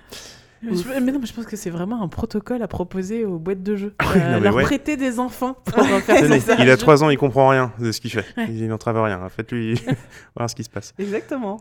Et là, euh, mais justement, le, le jour où j'ai voulu lui, ce que je racontais tout à l'heure, quand j'ai voulu lui montrer euh, Mario Kart 8, je le, j'allume la Switch et, euh, et Zelda était, était lancée, donc je, je, je- je sauvegarde et je m'apprête à sortir. Et il me fait Ah non, non, je veux le bonhomme, je veux le bonhomme. Je lui dis Mais t'es sûr que tu veux pas le jeu de voiture? Non, je veux le bonhomme. Bon, bah écoute, allons-y pour le bonhomme. Euh, donc on saute un petit peu, il, essaie de crapahuter un petit peu, il fait n'importe quoi avec la caméra parce que bon, il, bouge le stick, donc euh, on était en vue, en vue de haut et tout. Et- mais je sens bien que c'est pas c'est pas le, le- le maximum du potentiel de fun euh, là, tu Mm. vois, pour lui. C'est il fait n'importe quoi et c'est pas très marrant. Par contre, un gros potentiel gerbi pour toi avec la caméra qui Un petit les peu, ça a commencé à venir. Donc et là il me tend, il fait non, vas-y toi. Bon bah d'accord, alors euh, bon, je descends. On est, euh, j'étais revenu sur la zone des, de- des noobs, donc c'était vraiment au, au dé- au Ouais. début. Euh, le soleil brille, euh, l'herbe est verte. Enfin, tu sais, c'est pas anxiogène. On est Ah bah sur, non, on c'est est sur quelque chose de très cool. c'est ouais. très mignon. Et donc il y a des petits moblins qui débarquent et tout. J'en file deux trois coups, pif poum, et ils disparaissent. Oh qu'est-ce qu'il fait? Je dis bah tu vois, le- le- bah, il, il tape sur les méchants. voilà. Il casse des gueules La violence, Putain, bordel je voudrais fracasser la bouche, fracasser la bouche, tranquille. D'un coup, je vois les là-bas, il y a un gros moblin. Directement, petite glissade sur le bouclier, Pac parachute doré, noix kokoro, il a rien vu venir. Pourquoi je, je sais pas pourquoi je pense l'accent. Et donc, il y a. Et donc, comment ils s'appellent les, les longs Pas les petits moblins, c'est les petits, mais tu sais, les, les longs avec une espèce de, de grande. Enfin, ils, sont, ils font pas super peur, mais Les ils sont un peu. Les mocoblins, ouais. Et donc, tout Non, rouge, et donc, il le Je sais voit. pas, je sais pas de quoi on Il parle. a une grosse, euh, donc un mocoblin. Ah oui, les euh, grands, les les très, grands, très grands. très très grands. Donc, euh, pareil, pif, pam, boum, euh, il m'en met une et puis euh, il disparaît. Et puis bon, bah finalement, ça l'amuse pas, on change. Et bah toute l'après-midi, puis toute la journée du lendemain, puis régulièrement depuis, il me reparle du grand monstre rouge qui lui a fait peur. Euh, et, Ah, pourquoi, merde. et pourquoi il a tapé le garçon? Et pourquoi le garçon il a tapé? Pourquoi il est méchant le monstre? Pourquoi il est rouge le monstre? Pourquoi- Eh bien, écoute, mais parce que euh, j'ai, bon, sais, c'est le, le- la quête du héros. Il, euh, il doit mais sauver le, fait- il chasse les monstres, voilà. Mais pourquoi? Parce qu'ils sont méchants. Pourquoi ils sont méchants? Qu'est-ce que j'ai fait? Mais je pense que c'est tous les enfants. Ouais, euh, ouais. Euh, tu vois, les, euh, Mario, les lapins crétins. Mini Plop, il est assez fan des lapins crétins. Il, il adore le dessin animé. Ah, que pareil. moi j'aime beaucoup aussi pour euh, tout un tas de raisons. Probablement aussi parce que tout le reste des produits lapins, j'ai fait une overdose. et, euh, et du coup, ça a été compliqué de commencer. Donc j'ai commencé à jouer. Et là, il fait Oh, il y a des, lapins trop bien. Sauf que tu tapes sur quoi? Sur des lapins. Bah oui, ils sont méchants. Mais pourquoi les... tu tapes sur les lapins? Mais parce qu'ils sont méchants. Mais c'est pas méchant les lapins. Pourquoi ils sont méchants les lapins? Et là tu fais. Je vais pas commencer à t'expliquer l'histoire de. le lapin un petit peu là. Alors, Je vais pas commencer à t'expliquer l'histoire de vortex, de corruption et tout. Donc euh, bon, en fait, tu vois, les lapins ils sont méchants. Bah parce que des fois il y, a des- il y a des gens ils sont méchants, puis il y a des gens ils sont gentils. Voilà, me fais pas suer. La, la... Moi, j'ai dû lui expliquer le début, le vortex. Oui, mais il a, euh, il a pas, il a il a- deux ans il a de deux plus, ans de il peut plus, comprendre. Ah, je vais pas lui dire. Alors tu comprends, eh, Zelda c'est un monomythe. Il faut, C'est exactement ça. et il faut que tu comprennes la figure du héros et du. Non, c'était. Non, mais oui. J'allais pas rentrer Non, là-dedans maintenant. ça. mais, de, mais de toute façon, euh, moi le tout premier On en méchant. revient à l'Iliade et l'Odyssée, c'est Ouais, compliqué. Le tout premier méchant de jeu vidéo que Miniplop a croisé, c'est un, ba- un bête accident. euh, dans, mon, dans ma chambre, en train de jouer à XCOM, Hein. euh, le gamin avec son père devant la télé, sauf qu'à un moment, bon bah, pff, il échappe à toute surveillance, Ouais. il pousse la porte, il fait maman, il tourne la tête, et là, donc sur l'écran de 27 pouces, le, un énorme mob dégoulinant, dégueulasse, qui met une mandale à un de mes mecs qui meurt dans un hurlement déchirant. Je fais, Regarde passer un lapin. Et là, fait Ah, C'est un monstre, maman Et là, tu fais Au même moment, tu t'étouffes avec un bretzel. du coup, la scène est intolérable. Non, mais tu vois, du coup, tu fais Bah non, mais regarde pas. Mais c'était un monstre. Et là, tu te dis Qu'est-ce qu'on fait? Est-ce Ouais. que je le laisse regarder le monstre? Et le monstre, il est statique, mon tour est fini. On le détaille ensemble et on le. On le... Tu le désacralises. On le quoi. désacralise. Ouais, ouais. Soit euh, je, je lui garde, enfin il garde cette espèce d'image mentale de truc qu'il a vu pendant une fraction de seconde, sur laquelle son, inco- son imagination débridée va probablement bro- broder des trucs encore pires. Ouais, quoi. ouais, Tu te roules par terre en hurlant de douleur, Ça le fait fuir, il revient plus jamais. en roulant jusqu'à la télé en la faisant tomber. Et non, mais du coup, bah, j'ai j'ai fait le choix de la première solution, c'est-à-dire qu'on, je lui ai dit bon bah ok, on regarde ensemble. Alors tu vois, ça c'est un grand monstre, il est pas très très gentil, eux c'est les gentils, c'est la bagarre et tout. Et il a fallu dérouler pendant les deux jours suivants le. Mais le monstre, il a tapé le monsieur quand même. Eh ouais.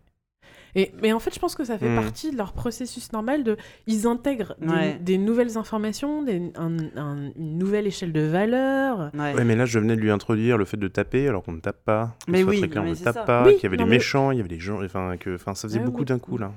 mais Qu'est-ce que ça serait passé si j'avais été, je sais pas, chez les. euh, chez je sais pas quel. Enfin, dans, dans- dans- si ça avait été la, nu- la, la, la lune rousse ou je sais pas quoi au même moment. Ouais, avec les monstres, alors là, je pense que c'était terminé. Tu vois, heureusement que j'étais euh, à la prairie, dans la Ah bah, campagne. mon fils, il se cache les oreilles, il part en courant dès qu'il t'entend. Link, la lune rouge, elle brille à nouveau cette nuit. Là, il y en a un qui fait Ah non Qui part en courant. Je fais Ça va, chaton? Non Ils reviennent Je dis Non, mais c'est cool parce que du coup, tous les. Je farme beaucoup, moi, les, les, les rochers, enfin, les, euh, pour récupérer des pierres pour gagner des sous. Je dis Non, mais toutes les ressources, elles reviennent. Moi, je suis contente quand il y a une rouge. Et L'autre, il part en... mon gamin, il part en courant. Ouais, non, mais de toute façon, à un moment, je pense qu'il aura- il faut y passer. Euh, ouais, mais bon, là, je me suis dit, ouais. j'ai Et c'est vrai que quand il se passe un accident, comme tu dis, ton môme, tu peux même faire hyper gaffe et ton môme finit par tomber sur une image. euh, Mais ça, ça vaut pour tout. Hein. euh, À la télé ou quoi, il y aura sûrement un moment où votre enfant, quel que soit son âge, va tomber sur une image euh, qui fait peur. Je pense que tu as eu, enfin, à mon avis, le bon réflexe, après ça dépend du contexte ou quoi, de, de euh, démythifier le machin en disant bah c'est. Bah, De toute façon, c'est comme dans la vie, c'est comme les embranchements de RPG. hein. Tu prends une des, deux, une des deux solutions et tu sais jamais si c'est la si bonne. ou pas. Moi, si je sais, que, euh, je sais que quand Witcher 3 est sorti, euh, oui, je vais jouer seulement quand il sera couché. Mon fils se couche en tard. Il y a un moment, euh, bon, bah, je vais jouer, hein, tu vois. Genre, il est dans sa chambre et tout. Et c'est toujours, tu sais, des moments de dialogue où ton gamin est pas là et il arrive au moment où, ah, tu sais, genre, t'entends maman T'es en train de décapiter, de couper un mec en deux, ou euh, c'est une scène un petit peu intime avec une, une PNJ. Putain, c'est pas vrai. Donc non, euh, au bout d'un moment j'ai fini par ah, non, je peux vraiment pas jouer quand il est là, Tout en disant non c'est bon, je vais y Qu'au arriver. terme choisi, ces choses-là sont dites. Et- Une scène un petit peu intime. et- et- et il m'a sorti, il me dit ah. Alors à un moment, bah, j'ai dit cache, bah, c'est un jeu pour les grandes personnes. euh, Il y, a- il y a du sang, euh, il y a de la bagarre. Et après, il était ah, tu joues encore ton jeu dégoûtant avec le monsieur qui coupe en deux. Je peux faire un New Game Plus. Non, il dit, je peux regarder. Je fais ah bah non. il coupe des gens en deux quand même. Il me fait ah, c'est dégoûtant. Ah, c'est ça, là. C'était exactement ça. Ah, c'est dégoûtant, hein, maman. Ah, on n'aime pas ça. hein. Mais tu sens. Et, et je pense que ça l'a. euh, voilà, ça a dé. Comment dire euh, Déverrouiller Dé- des- dédramatisé, voilà, complètement. Ouais, ah, ouais. t'aimes bien les trucs qui font peur. Enfin, je dis, bah voilà, c'est comme il y a des films qui font peur. Pourquoi t'aimes bien les films qui font peur? Ben, il y a des gens qui aiment bien les films qui font peur, euh, mais on montre pas aux enfants. euh. Et, voilà, d'essayer De toute façon-. Thérapie, thérapie. Bah oui, non, mais ouais. De toute Ouais, façon, il y a toujours un moment où c'est la merde. Enfin, il y a toujours un moment, ça tombe jamais quand t'as prévu et ça a jamais les conséquences que tu veux. Enfin, moi, je me souviens, euh, faut pas taper, faut pas taper, trois ans et demi, c'est pas bien. Bah on oui. tape pas. On va dans un grand magasin, on croise un gamin qui hurle, la mère qui arrive. Qui lui en colle une. Ah, une énorme tarte Et là, mon fils, il me regarde et il fait Bah, Ah, la violence elle a du truc. tapé Euh, Oui, mais c'est sa maman. Alors Non, elle a pas tapé, elle lui a éclaté la gueule. J'ai jamais vu une tarte pareille. C'est- Mais faut pas taper. Non, bah. bon, pff, on va pas aller faire la morale à la dame. Non, mais Enfin, tu vois, Par contre, estime-toi heureux que je sois une maman tolérante. Tu vois, Ah, tu vois ce qui se passe chez les Vois ce autres qui se passe chez les autres. et, euh, et, et- et très fort en plus. Oh. Mais faut pas taper. Alors, viens par là, on va aller plutôt au rayon saucisson. Et euh, peut-être tomber sur un jeu vidéo, c'est pas plus mal. hein. Peut-être, mais bon, je, hyper voilà, violent de voir une l'anecdote c'est reliée, hyper euh, violent de voir une mère taper son gamin en public. Enfin, waouh. Ah du ouais. coup, euh, ça c'est la réalité, c'est compliqué à gérer super. euh, ouais. C'est super gênant quoi. Les, les, les moblins, c'est Les mobiles, c'est pas mal, ouais. Finalement, c'est vachement bien. Même je le vais lui mec montrer coupé ça. en deux. Même le, même le mec coupé en deux dans Witcher. Allez, viens, on va taper des trucs dans Zelda. Allez, viens. Eh ben écoute, en tout cas, merci pour tous ces conseils. Je pense qu'on va avancer un peu dans l'émission. Euh, non, mais c'est bien, on a parlé de Jésus, on a parlé de tout ça. Euh, il est largement temps d'attaquer les travaux pratiques.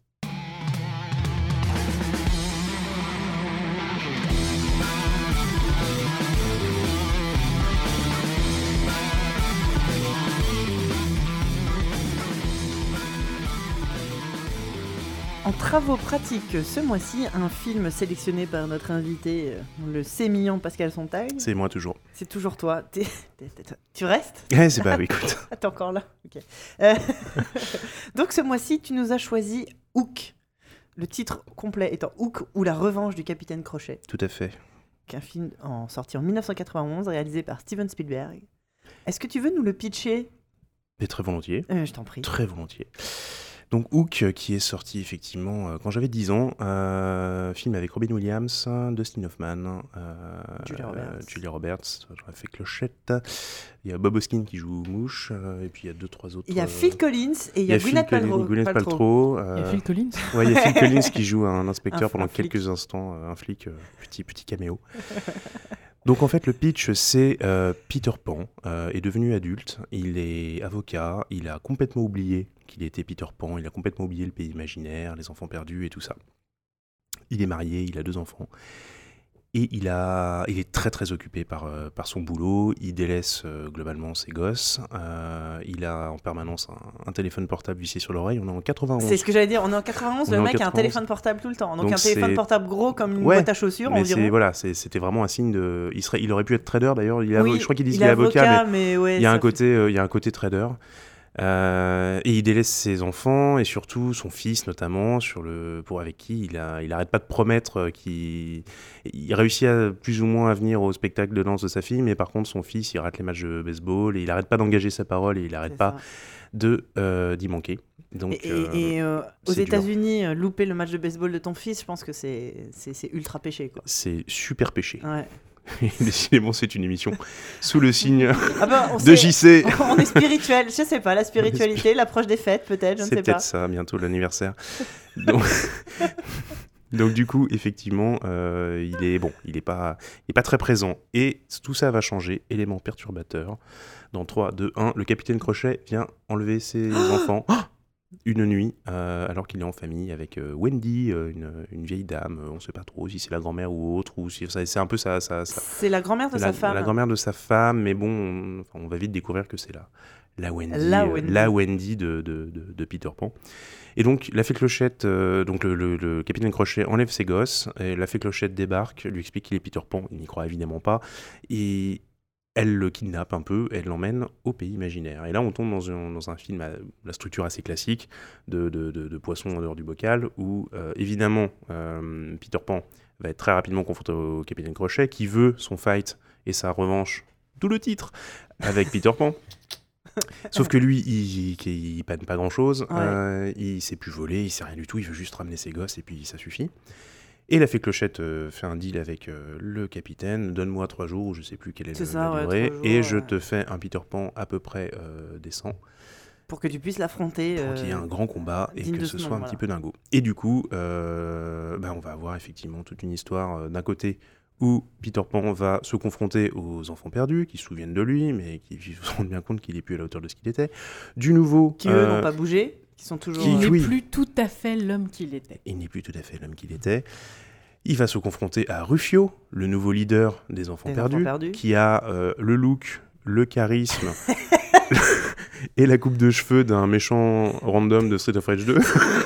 C'est peu exactement ce que j'allais dire. C'est exactement. C'est à peu près que- ça. Tu m'ôtes les mots de la bouche. exactement il dépareillerait pas en tout cas entre deux, entre deux poulets euh, cachés dans une poubelle. Et qui évidemment lui en veut beaucoup, enfin en tout cas le, le- le- méprise un peu. Et en parallèle de ça, on va avoir toutes les manigances du capitaine Crochet qui va essayer de se faire euh, plus ou moins le père d'adoption euh, des deux enfants. Ça marche pas trop avec la gamine, mais ça marche très bien avec le fils évidemment. Hein, ton père, il est méchant, il y a un qui vient pas au baseball, hein, alors Mais, que moi, moi mais je oui. vais l'organiser un match pour toi et tu vas le gagner. Et ouais.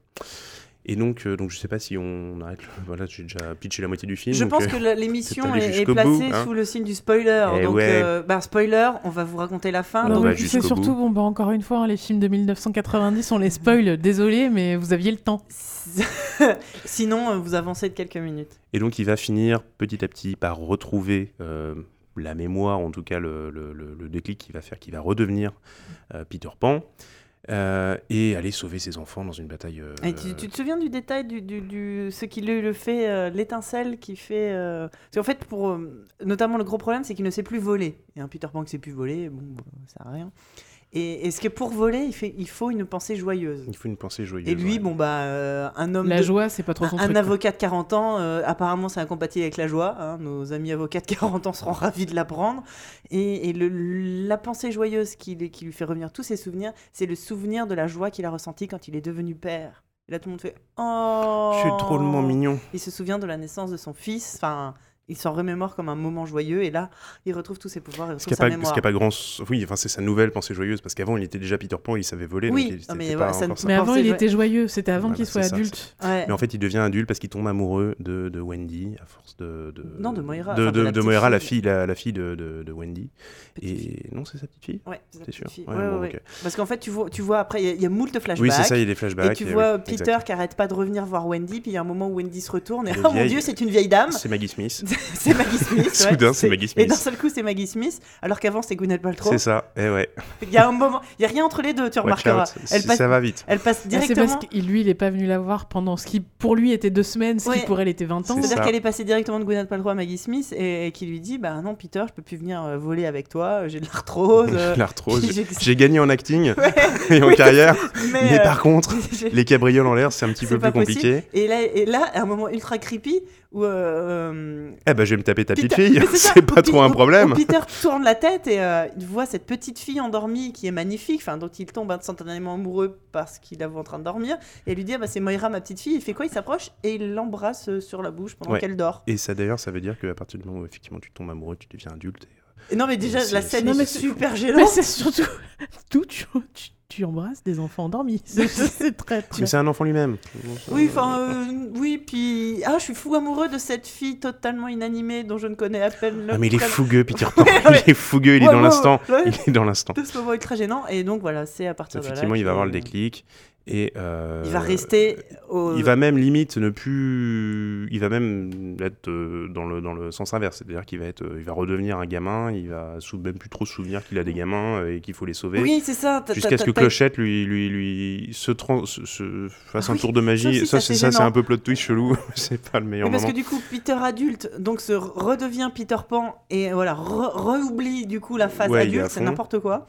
Et Clochette va, euh, qui est amoureuse évidemment depuis toujours de, de Peter Pan, euh, fait un petit euh, magic trick et hop, elle euh, prend une taille, une taille à Une l'échelle taille 1. Les tailles de Julia Roberts. Taille de Julia Roberts, normale, à peu près à l'échelle de Robin Williams. Et du coup, va lui faire un bisou. Et puis, ah bah, il se rappelle que, bah oui, c'est vrai que je suis un petit peu amoureux de ma femme. Et bon, bah en fait, je vais aller sauver mes gosses. Allez, merci Clochette. Ça. Clochette, Merci pour tout. Elle Tut, ok, en fait c'est moi qui ai sauvé tout le film. Bah je vais rester là, tiens, je vais peut-être tricoter un truc. Allez, merci. Et boum. Et là, du coup, c'est la grande bataille finale. Ils se mettent sur la gueule et euh, avec des, des, des, des manières assez, assez rigolotes.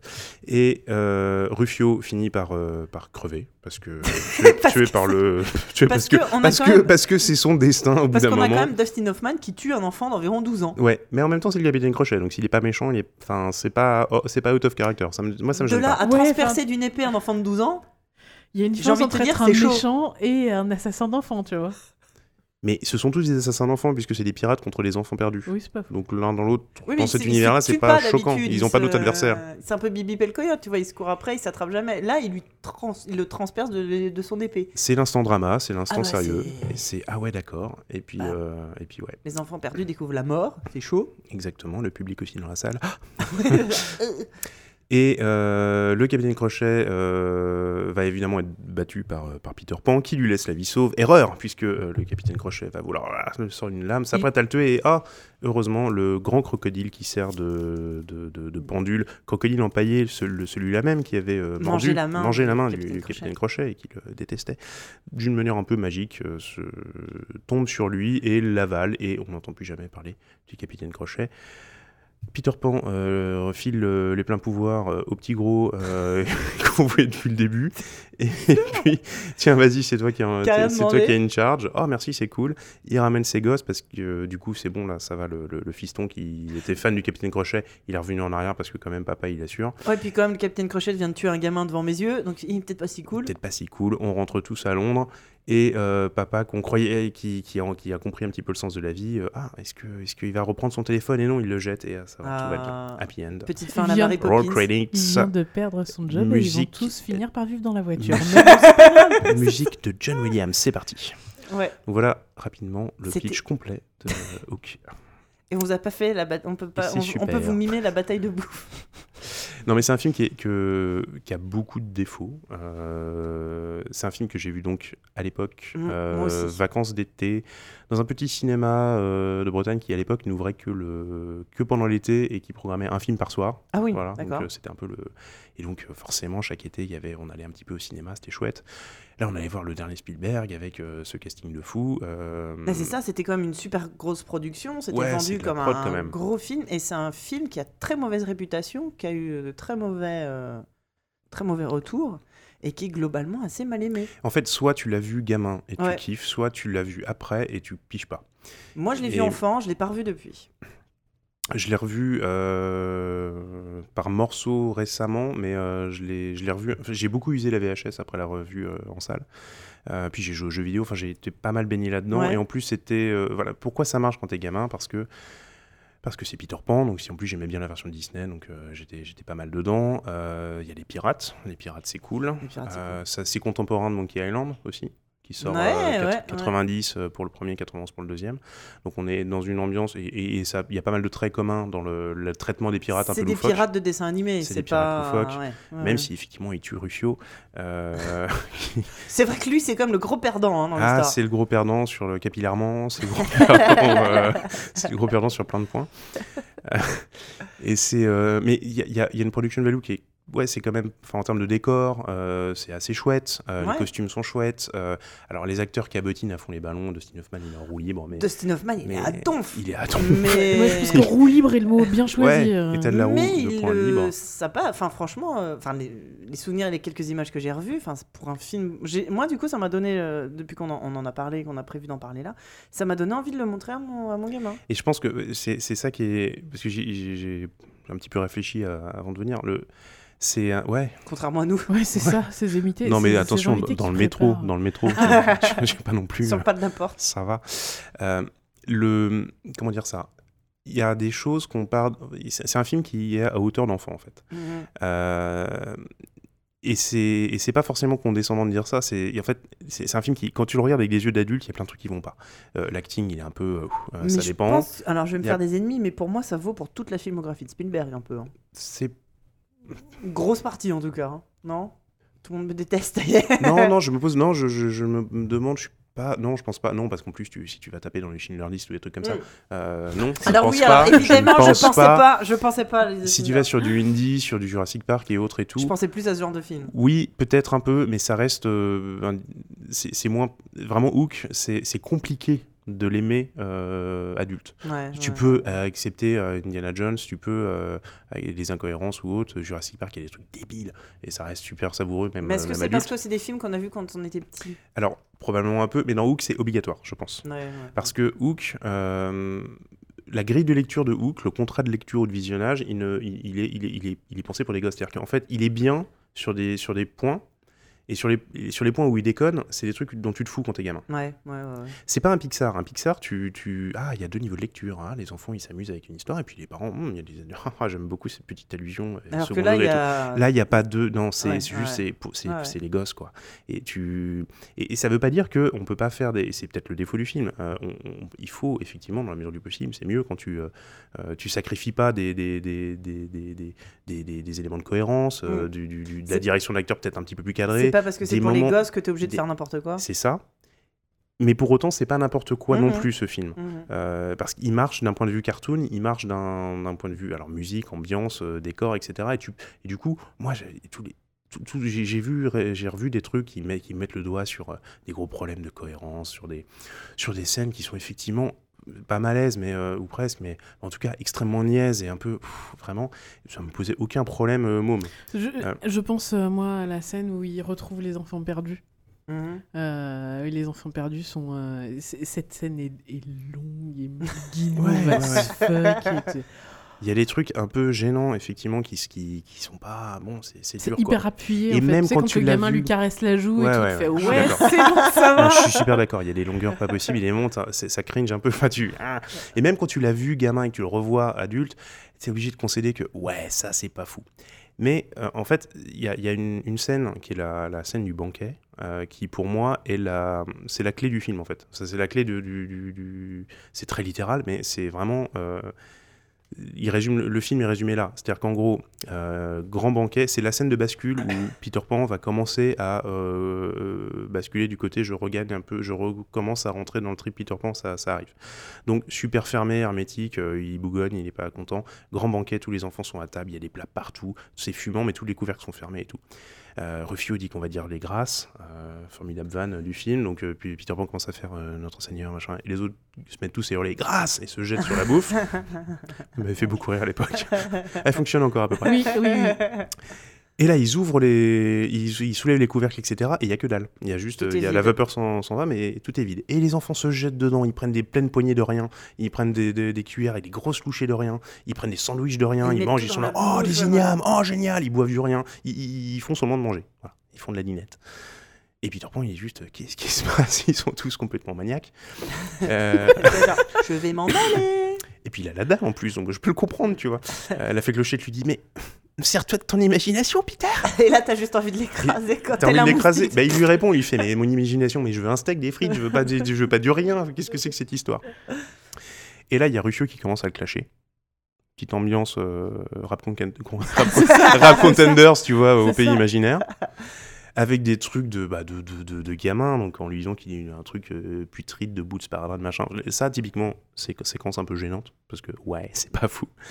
Euh, L'autre répond mal, et puis ça, ça s'engraine, et évidemment, Peter Pan va de plus en plus euh, se chauffer, et puis va commencer à balancer du, du vocabulaire un peu scientifique, en le traitant d'amibes et de machin, et trucs. Et On est comme sur un adulte, un avocat d'affaires très, très précis et très Voilà, sérieux qui commence ça. à s'engueuler avec un gosse de 12 ans.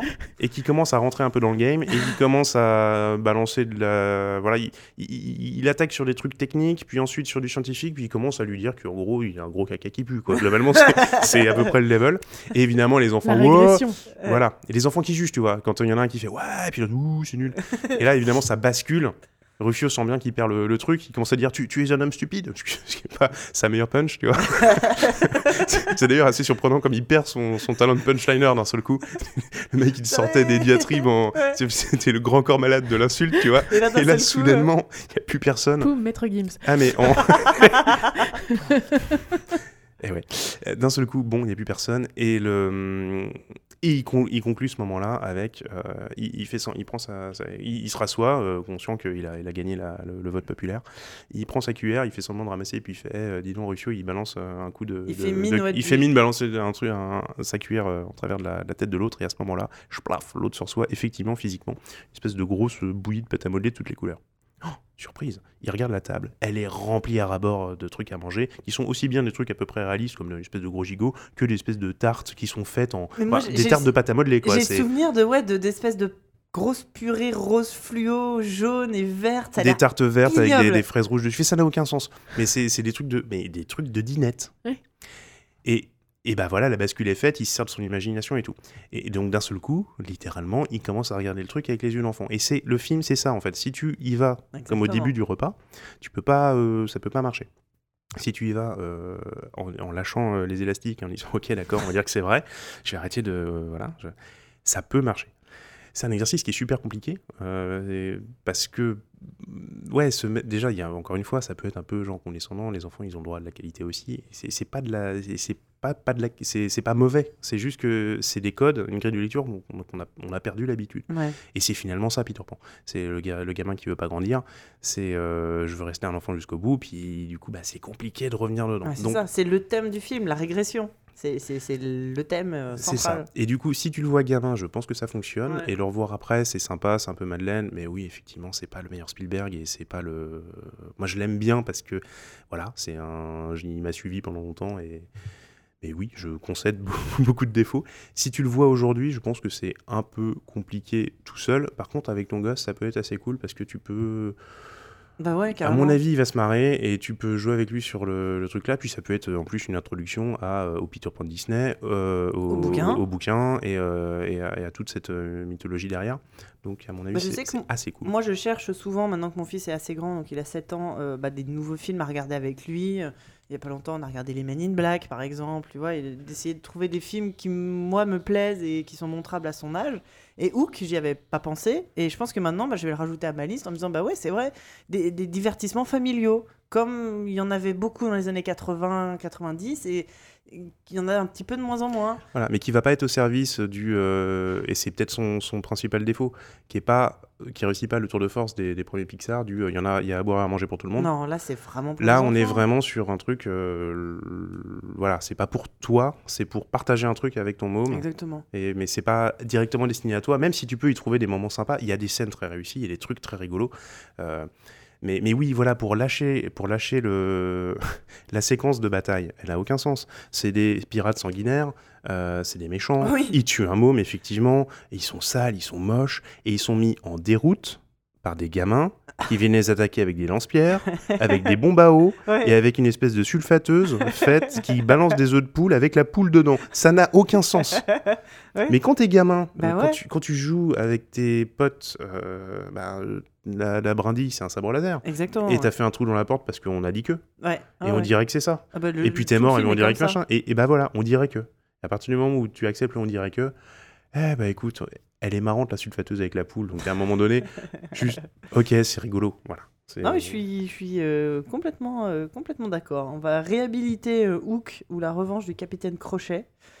J'avais entendu dire, enfin, ça veut dire j'ai lu sur Wikipédia, que euh, au départ le rôle du capitaine Crochet avait été euh, proposé à David Bowie.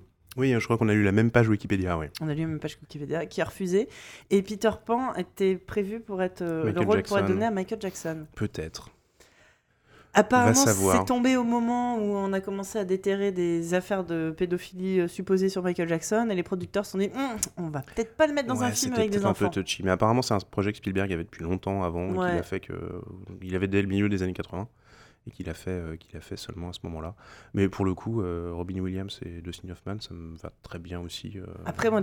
Robin Williams, c'est un acteur que j'ai toujours trouvé vaguement agaçant.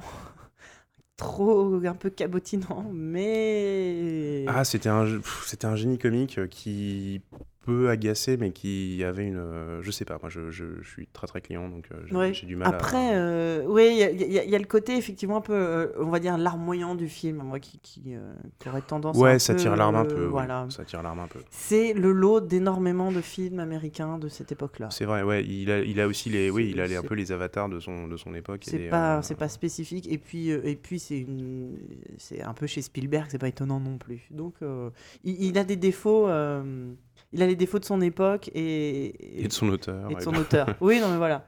Mais rien que pour rien que pour Dustin Hoffman, un Capitaine Crochet, je pense que ça. Ah, ça mais il, a juste, le il, est il, est, il est super.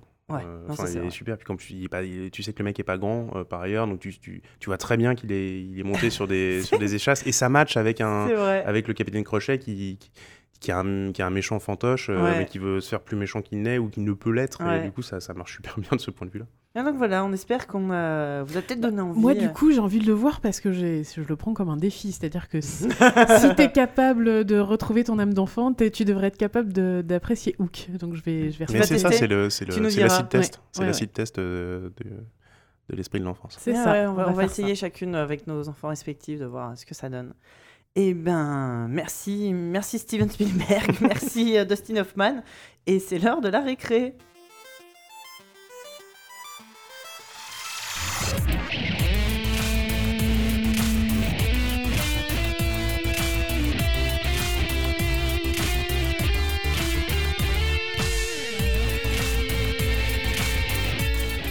Comme tous les mois, on va finir euh, cette émission euh, par nos recommandations euh, de, euh, de produits culturels, même si le, le mot ne nous plaît toujours pas, mais on n'a pas trouvé mieux, qu'on a... D'activités enfants compatibles. Qui, qui, qui commence? C'est moi? Parce que j'ai l'impression que vous n'êtes pas... si Bah, moi, je peux commencer avec une recommandation de nos auditeurs. Vas-y. Alors, on va, on va prendre la recommandation de Tom, que- qui, nous a parlé de ça sur euh, Twitter et à qui j'ai demandé de nous envoyer un petit pitch par mail. D'accord. Donc il dit c'est pas compliqué, Aldebert fait, nous fait sortir des chansons battues de la chanson enfantine, construite depuis des années à base de petits ponts de bois et de poneys ayant perdu sa maman. Il aborde des sujets légers, des sujets graves, mais toujours avec un style et une plume réellement exceptionnels sans tomber dans le lénifiant ou le naïf. Donc on parle de, de, de chansons pour enfants, de disco duo. D'accord, merci, oui. C'est souvent très drôle, parfois émouvant, mais toujours musicalement irréprochable, grâce à des duos avec d'autres chanteurs de la scène française, toujours bien trouvés et dont les styles collent au thème des chansons. Si, si- si les créations parlent aux enfants, elles renvoient systématiquement les parents à l'âge de leur gosse. On y aborde pêle-mêle au cours des trois albums Enfantillage, l'école, les courses, les frères et sœurs, les visites chez le médecin, les amoureux, l'imaginaire, les faux super-pouvoirs, les grands-parents, bref. C'est grâce à une La belle vie, quoi. c'est ça. C'est grâce à une belle lucidité sur l'enfance et la parentalité que les sujets tombent toujours juste, et c'est aussi parce qu'il y a une double lecture dans la plupart des titres, comme, comme on peut en trouver dans certains dessins animés actuels, que les parents accrochent autant que les enfants. En livre, c'est encore plus drôle car ils jouent beaucoup avec... En live, pardon. Oui. En live, c'est encore plus drôle parce qu'il joue beaucoup avec le public. Donc, pas d'excuse pour l'écouter, pour ne pas l'écouter à la maison ou en voiture. Et Tom nous avoue qu'il l'écoute lui-même tout seul dans les transports en commun. Donc, euh, Comment ça s'appelle, Ça s'appelle Aldebert. Mhm. Ils viennent de sortir un nouvel album. Et en plus, cette recommandation euh, marche aussi en province, puisque Aldebert est en Tournée en tournée, euh, genre à Nantes le 25 octobre, et puis Paris et Bordeaux, Chalon-sur-Saône, Besançon, Cannes, Via- Ca- oh, oh là là, Quand Caen, Vierzon, Cette ville exotique. c'est ça, Vierzon en décembre, etc. Et donc ils font la tournée des provinces jusqu'en avril. Ah bah super. Voilà. Euh, Est-ce que j'enchaîne? Moi, je vais vous parler d'un film euh, que j'ai été voir en avant-première avec mon fils. Une thématique totalement prise par hasard. C'était Lego Ninjago, le film. Oui, parce que notre vie tourne essentiellement autour des Lego. Euh, je suis pas encore tout à fait sûre de savoir si c'est une recommandation. Je vais plutôt en parler vite fait. Donc Lego Ninjago, le film, euh, c'est donc euh, le long métrage inspiré de la série télé Lego Ninjago. Inspiré parce que c'est pas tout à fait pareil. C'est plutôt un, un reboot. Je crois que c'est comme ça qu'on dit. Euh, c'est surtout en fait euh, fait par les mêmes auteurs qui ont fait Lego Batman, le film dont on vous avait parlé dans une précédente émission, et euh, La Grande Aventure Lego. Donc ça commence à devenir maintenant, ça y est, une, franchise. Est-ce que c'était nécessaire d'en faire un troisième? Je suis pas tout à fait sûre. Ils vont encore en faire d'autres, c'est évident. Euh, j'avais beaucoup aimé La Grande Aventure Lego. Je sais pas si tu as vu ce film. C'est le seul que j'ai vu et j'ai été agréablement surpris parce Très, que très bon je l'ai- film. je l'ai maté dans l'avion en me Ouais. disant ouais, on verra. Et j'avais entendu pas mal de Bien. gens dire et des gens qui ont un goût relativement sûr me disent non, c'est vachement Ouais. bien. Effectivement, c'est super bien. Lego, la grande aventure Lego est vraiment cool. Vraiment très cool, Euh, ouais. Lego Batman J'ai pas essayé. Est plutôt cool aussi. En plus, moi, je suis fan de Batman. Euh, J'ai trouvé ça plutôt pas mal. Surtout que depuis, on l'a revu mille fois en DVD hein, avec mon fils, évidemment. Mais ça avait l'air beaucoup plus speed, beaucoup plus méta. Enfin, Ah, c'est très, très déjà, la, speed. déjà la très... grande aventure Lego, faut ouais, t'accrocher ouais. un tout petit peu. C'est très bam bam, explosion, Mhm. truc machin. C'est pas très reposant comme Ouais, c'est un peu épileptique, ouais. Et Lego Ninjago, euh, qu'est-ce que je peux en dire Euh, C'est très beau, j'ai trouvé ça magnifique. Ils sont toujours dans cette idée de euh, 3D qui imite la stop motion, euh, qui imite les Lego. Là, rien à dire en termes d'animation. Alors, c'est- différent de la série. Si vous connaissez la série animée qui passe euh, à, la, à la télé, euh, c'est les mêmes personnages, mais c'est un autre, un peu un autre lore. Euh, les, les personnages sont tous des lycéens. Il y a un petit côté Power Rangers en fait. Ils sont euh, chacun lycéen, chacun une couleur, et ils sont chacun des ninjas, mais personne le sait. Et euh, tout. Je connais pas du tout la série, mais j'ai aperçu les jouets en, La en série, vitrine de la série, magasin. c'est pas tout à fait ça. La série est plus euh, premier degré, c'est vraiment des ninjas, c'est des adultes qui suivent un entraînement ninja, qui Ouais. découvrent leur pouvoir. Là, le, le- le long métrage, c'est vraiment plus ce côté euh, ouais, Power Rangers, un peu super-héros. euh, euh, régulièrement, tu as le méchant qui attaque la ville et eux la défendent. Et le méchant est le père d'un des Ninjago. Non. Ça, on te, on te le dit tout de suite. Euh, et Ah bah, si on te le dit, pas l'intérêt si on te le dit tout de non, mais, suite. mais, mais il faut faire au Bah, moins trois faut- films bah oui, avant de le il y a dire. au moins un film et demi. Et et t'as toute cette espèce d'histoire. Et alors, pour le coup, euh, mon fils a adoré. Euh, mais j'ai trouvé que c'est euh, c'est forcé. C'est vraiment un film de forceur. euh, depuis la grande aventure Lego, déjà Lego Batman un petit peu. Là, ça, ça, ça commence à se voir. Que tu parlais de, de Hook, qui a des- du coup qui est à hauteur d'enfant. Là, le second degré pour les parents t'en peux plus tellement il est mis en avant, quoi. Tellement on te donne des grands coups de coude euh, dans les Ah côtes. non, vas-y, t'as bien fait de venir. Regarde, c'est une blague là. Non, non, c'est. hey, Ouais, ouais, je vois. Il y a des fois, c'est vraiment pénible. Alors, je l'ai vu en VF, parce qu'avec mon fils, Of course. euh, ce sont les voix, euh, les, les personnages ont tous les voix euh, de leur doubleur euh, de la série animée, en tout cas en français, sauf un des ninjas, le ninja noir, qui est doublé par Teddy Riner. Mais pourquoi pas? Et c'est super gênant. Écoute, pour une fois qu'on donne. Ah bah oui, non mais euh, je n'ai absolument rien contre Teddy Riner, euh, bien au contraire, c'est un personnage qui m'est plutôt extrêmement sympathique, mais c'est pas son métier, et ça s'entend. Et, et- et ce qu'il y a, c'est quand tu connais la série, en plus tout le monde parle avec sa voix, on va dire, et puis d'un seul coup, tu sais, mais pourquoi lui il parle? C'est bizarre. Et puis, il- du coup, c'est un personnage qui a assez peu de dialogue, et, et ça tombe c'est plutôt bien ça. toujours mm, à plat, mm, comme un cheveu sur... Enfin, c'est... Oh Alors, je sais pas en VO, du coup, ce qui s'est passé. Est-ce que... J'ai Tu sais qui c'était en VO j'ai pas été voir, non, s'ils ont repris les personnages de la série ou si un. Et puis pourquoi un guest ou à la rigueur tu changes tout le casting ou pas, bref. Et deuxième personnage, c'est Maître Wu, donc le sensei, forcément Mhm. s'il y a des ninjas, il y a un sensei, qui en VO euh, est doublé par Jackie Chan, ce qui est quand même plutôt classe, Classe. qui du coup en français est doublé par quelqu'un qui imite l'accent chinois. Ben oui.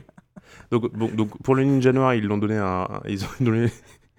Ils- ont pris un noir dans le rôle d'un noir, donc c'est bien déjà. Non, mais Par contre, pour le, pour le chinois, ils ont pris. le ninja noir, c'est son costume qui est noir. J'ai compris. Mais oui, mais, mais C'est- tu vois, C'est une blague. que- non mais il y a même pas de, non, mais il y a Oui, même pas de jeu là-dessus. Je, je trouve ça limite. Ah bah lui il est noir, on va le faire de plus. Alors par contre, t'as l'américain, il est, il est très à B12. Et, et du coup, c'est pas Ah, le méchant, c'est leur sensei. qui- qui Ah, a- le sensei, pardon, oui. Et c'est le seul qui a un accent chinois, du coup. Ouais, mais il aurait un accent québécois, tu achèterais le truc? Ah, je trouve trouvé ça plus drôle. Oui, non, mais à un moment donné, tu vois, si le sensei, il est. Il Alors faut bon. bien qu'il y ait un- une trace d'accent quand même, quelque part. C'est pas, le fait possible qu'en en- en- le fait qu'en VO ça soit Jackie Chan fait que c'est aussi le seul personnage qui a un accent euh, en VO, certes, mais j'ai trouvé ça très, extrêmement perturbant. mais bref, euh, je pense que c'est un film qui est actuellement en salle, euh, qui peut plaire. Alors les enfants, euh, l'âge de voilà, l'âge de l'école, l'âge primaire. Surtout s'ils ils aiment la série, télé, la série télé, euh, franchement, ça marche bien. Le film est beau et de bonne qualité. Mais j'ai regardé ma montre. J'ai vraiment regardé ma montre. C'est faux, j'ai pas de montre. J'ai regardé mon téléphone. Et, euh, et, et ouais, c'est, c'est, c'est- ils vont, ce qui me fait peur, c'est surtout qu'ils vont continuer, du coup, s'ils nous font, je sais pas, des Lego euh, Nexonite, qui est l'autre série euh, Lego, s'ils nous font aussi un long métrage, s'ils commencent à tous nous les faire, ça va pas de mieux en mieux. Quoi. Oui, C'est- et puis en c'est plus, pas- le truc, c'est que t'as pas la même. euh, Le premier, t'avais le côté tous les Lego, toutes les licences, tous les machins, et puis c'était le premier, donc ok. Le deuxième, tu t'appuies sur Batman, donc t'as quand même un rouleau compresseur euh, ouais. mythologique qui, qui- Ouais. qui- qui est présent. La Ninjago, bon, euh, je Oui. sais pas ce que vaut la série, je connais pas, mais je soupçonne correct. que c'est un petit peu moins puissant que. Ah oui, non, c'est, sympathique, mais voilà, c'est pas. Nexonite, c'est un peu. Enfin bon, c'est du même euh, acabit, ça reste des, des- des trucs maison, et donc du coup, c'est très ouais. auto-centré et pas. C'est déjà- plus compliqué de faire des trucs marrants sur le. Après, il y y, a quelques trucs marrants. Ils essayent aussi de jouer sur le côté euh, euh, incursion de la vraie vie, où on te montre Mhm. que c'est des enfants qui jouent. Euh, bah, au départ, tu as Jackie Chan qui raconte l'histoire. Donc dès le début, on te dit c'est une histoire qu'on raconte. Et à un moment, tu as un monstre. Et ça, ça se veut en fait un peu euh, kaiju, tu sais, un peu, euh, un peu Pacific Rim, où les ninjas font des robots géants pour affronter le, le méchant. Le- la grosse bête, c'est un chat, mais un vrai chat, un chaton qui Mhm. arrive dans la ville, mais du coup qui est gigantesque et qui est adorable et qui se roule partout. Du coup, comme il se roule, ça casse des trucs. Donc, tu as ce côté croisement de la vraie vie euh, qui, qui- qui faisait un peu la blague sur les, les précédents euh, films Lego. Ça, ça reste un poil forcé. Euh, disons que pour ce film-là, ça passe encore. S'il continue sur cette voie-là, ça va être catastrophique. Voilà, c'est de mon avis sur Lego Ninjago The Movie. Super, ça donne envie. Voilà, je pense que c'est pas- un chef-d'œuvre. La grande aventure Lego est vraiment, Ouais, c'était cool. l'occasion, C'était vraiment rigolo. bien ouais. meilleur, bien bien meilleur. Voilà. Euh, petite recommandation d'auditeur encore Ah bah oui, bien sûr. Alors, euh, c'est Finn Schilling Ah bah oui, qui nous fait délégué. Voilà, qui nous envoie sa recommandation par mail et nous dit comme je n'ai encore vu nulle part hors de la presse régionale, comme je, oui c'est ça, hors de la presse régionale, je vous permets de, je me permets de vous suggérer en recommandation le Pixel Museum de Shilty Game. Shilty Game, Shilty Game. Euh, vous pourrez alors vous pouvez attends vous pouvez trouver des pense. informations sur le musée à l'adresse suivante pixel museum.fr, on vous mettra le lien. Il s'agit d'un musée permanent du jeu vidéo, il y a régulièrement de nouvelles expositions. En ce moment, il y a une exposition sur Final Fantasy avec la collection d'un Strasbourgeois exposé. D'accord. Donc si jamais vous passez en, en, Alsace, ça peut être un endroit à aller voir. Et tant que j'y suis, je vous, je vous recommande aussi l'Alsace en général. Ah, une belle recommandation. Voilà. L'Alsace. Et donc le musée, tu peux nous redire son nom Le Pixel Museum. Pixel Museum, c'est Le Pixel Museum de Shilty Game. Eh ben merci, merci Funfchinic, qui décidément nous fait beaucoup bafouiller. Oui. Euh, du coup, Pascal, as-tu une recommandation? Ouais, moi, ce sera une recommandation pas tant d'un film ou d'un produit culturel, mais plus d'initiatives qui existent euh, peu partout, en fait, maintenant, euh, sur le, cinéma des, du cinéma pour les tout petits. puisque j'ai effectivement pas d'écran avant 3 ans, mais bon, le cinéma, ça va. c'est pas pareil. Et à partir de ouais, 18 mois, 2 ans, moi j'ai emmené mon fils à 2 ans, euh, au Forum des images, il y avait un festival, euh, je crois que c'est Cinéma des Tout Petits. Mhm. Je l'ai mis dans le conducteur, mais je... le, ce qui est marqué dans le conducteur, c'est le vrai nom. Festival Tout Petit. Festival Tout Petit. Euh, donc je crois que ça a lieu une fois par an, où il y a des, des programmations en après-midi de courts-métrages, d'animation. Alors, tu as, un petit peu de tout. Tu as, du dessin, tu as du stop motion, tu as différents trucs. Ça dure en gros une quarantaine de minutes. donc, c'est adapté au temps d'attention de cette tranche d'âge. Euh, donc tu as plein de parents avec, euh, avec les gamins, ils te ils t'expliquent bien comment... Euh, c'est l'apprentissage du rituel de la salle de cinéma et ça c'est assez chouette. parce qu'effectivement bah, on va éteindre les lumières donc ça fait peur. Mm-hmm. Et donc c'est vachement bien fait. C'est pas un noir total c'est un noir total. C'est ah un, enfin, c'est un noir de salle de ciné. D'accord. Mais, on, mais on t'explique avant que, alors voilà, les lumières vont s'éteindre. Et d'ailleurs, on va tous lever les mains ensemble. alors tout le monde lève les mains. Et puis quand on baisse les bras, eh ben, la lumière elle s'éteint. Et on remonte les ah. bras et la lumière se rallume. Ah, c'est chouette. Donc du coup, c'est rigolo. Et donc on le refait ensuite pour de vrai. Et cette fois, la projection commence. Pendant tout le film, c'est chiant. ouais, c'est un peu relou. Ouais. Mais ils le font une fois pour tester. Donc du coup, ils t'apprennent le truc où ils sont un peu acteurs de, ce qui se passe et donc ça. fait pas peur. Ouais. Et c'est tout con, mais oui, bien sûr, ça marche vachement bien. Carrément, bonne idée. Et, euh, et, après, ils le font pour de vrai. Alors évidemment, ça pleure. Tous les enfants sont pas euh, au même niveau ou mm. sont plus ou moins à fond. Mais c'est chouette parce que tu. Alors, tu as le temps de faire 4 euh, ou 5 courts-métrages. Et j'ai du mal à me souvenir exactement de trucs qui m'ont marqué. Il y a des trucs mignons, des trucs un peu plus bof. C'est la programmation est très éclectique euh, et en termes de technique d'animation et en termes de nationalité des films. Il y avait, mm. t'as du belge, du allemand, du suisse, du, euh, du canadien, de l'américain, un petit peu plein de trucs.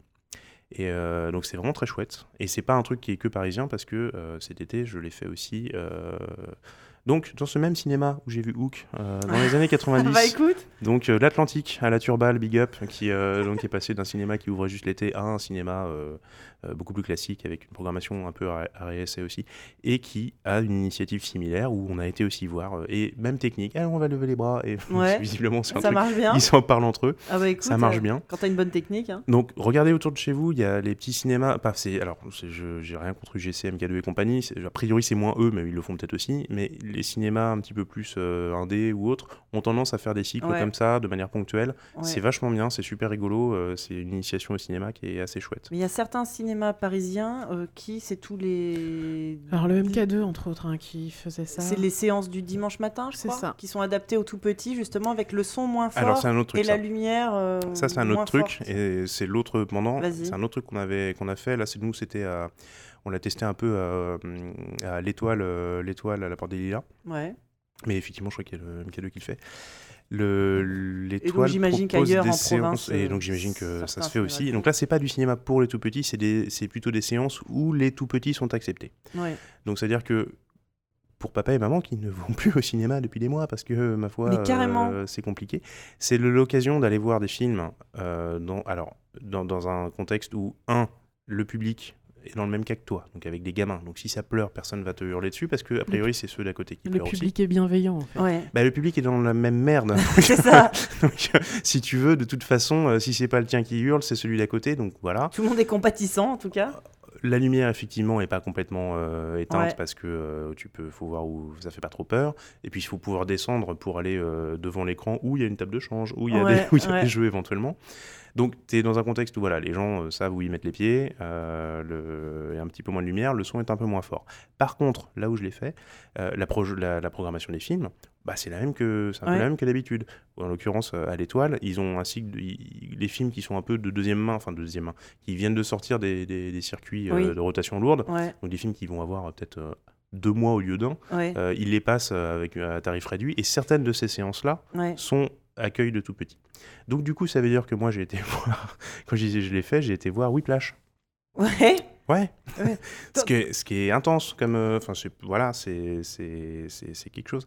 Euh, ma copine y a été euh, toute seule voir American Sniper. ouais. Donc voilà, c'est pas forcément des films. Mais après, faut... quand ton enfant est vraiment tout petit, il Non, s'en mais- cogne de ce qu'il y a à l'écran. Attention, dans ces cas-là, oui, c'est un truc que j'ai pas précisé. En fait, On est sur un schéma où les enfants euh, sont blottis contre toi, ils sont euh, dans, dans porte-bébé, quoi, euh, dans ils... la- dans l'écharpe, où ils, sont, ils, dorment contre toi, ils regardent pas le ils film. regardent pas le film. Voilà. Contrairement au cinéma des tout petits, où là c'est fait pour eux. Donc là, en fait, c'est plutôt un film, un, des, espaces où toi, où adulte, peux voir des films voilà.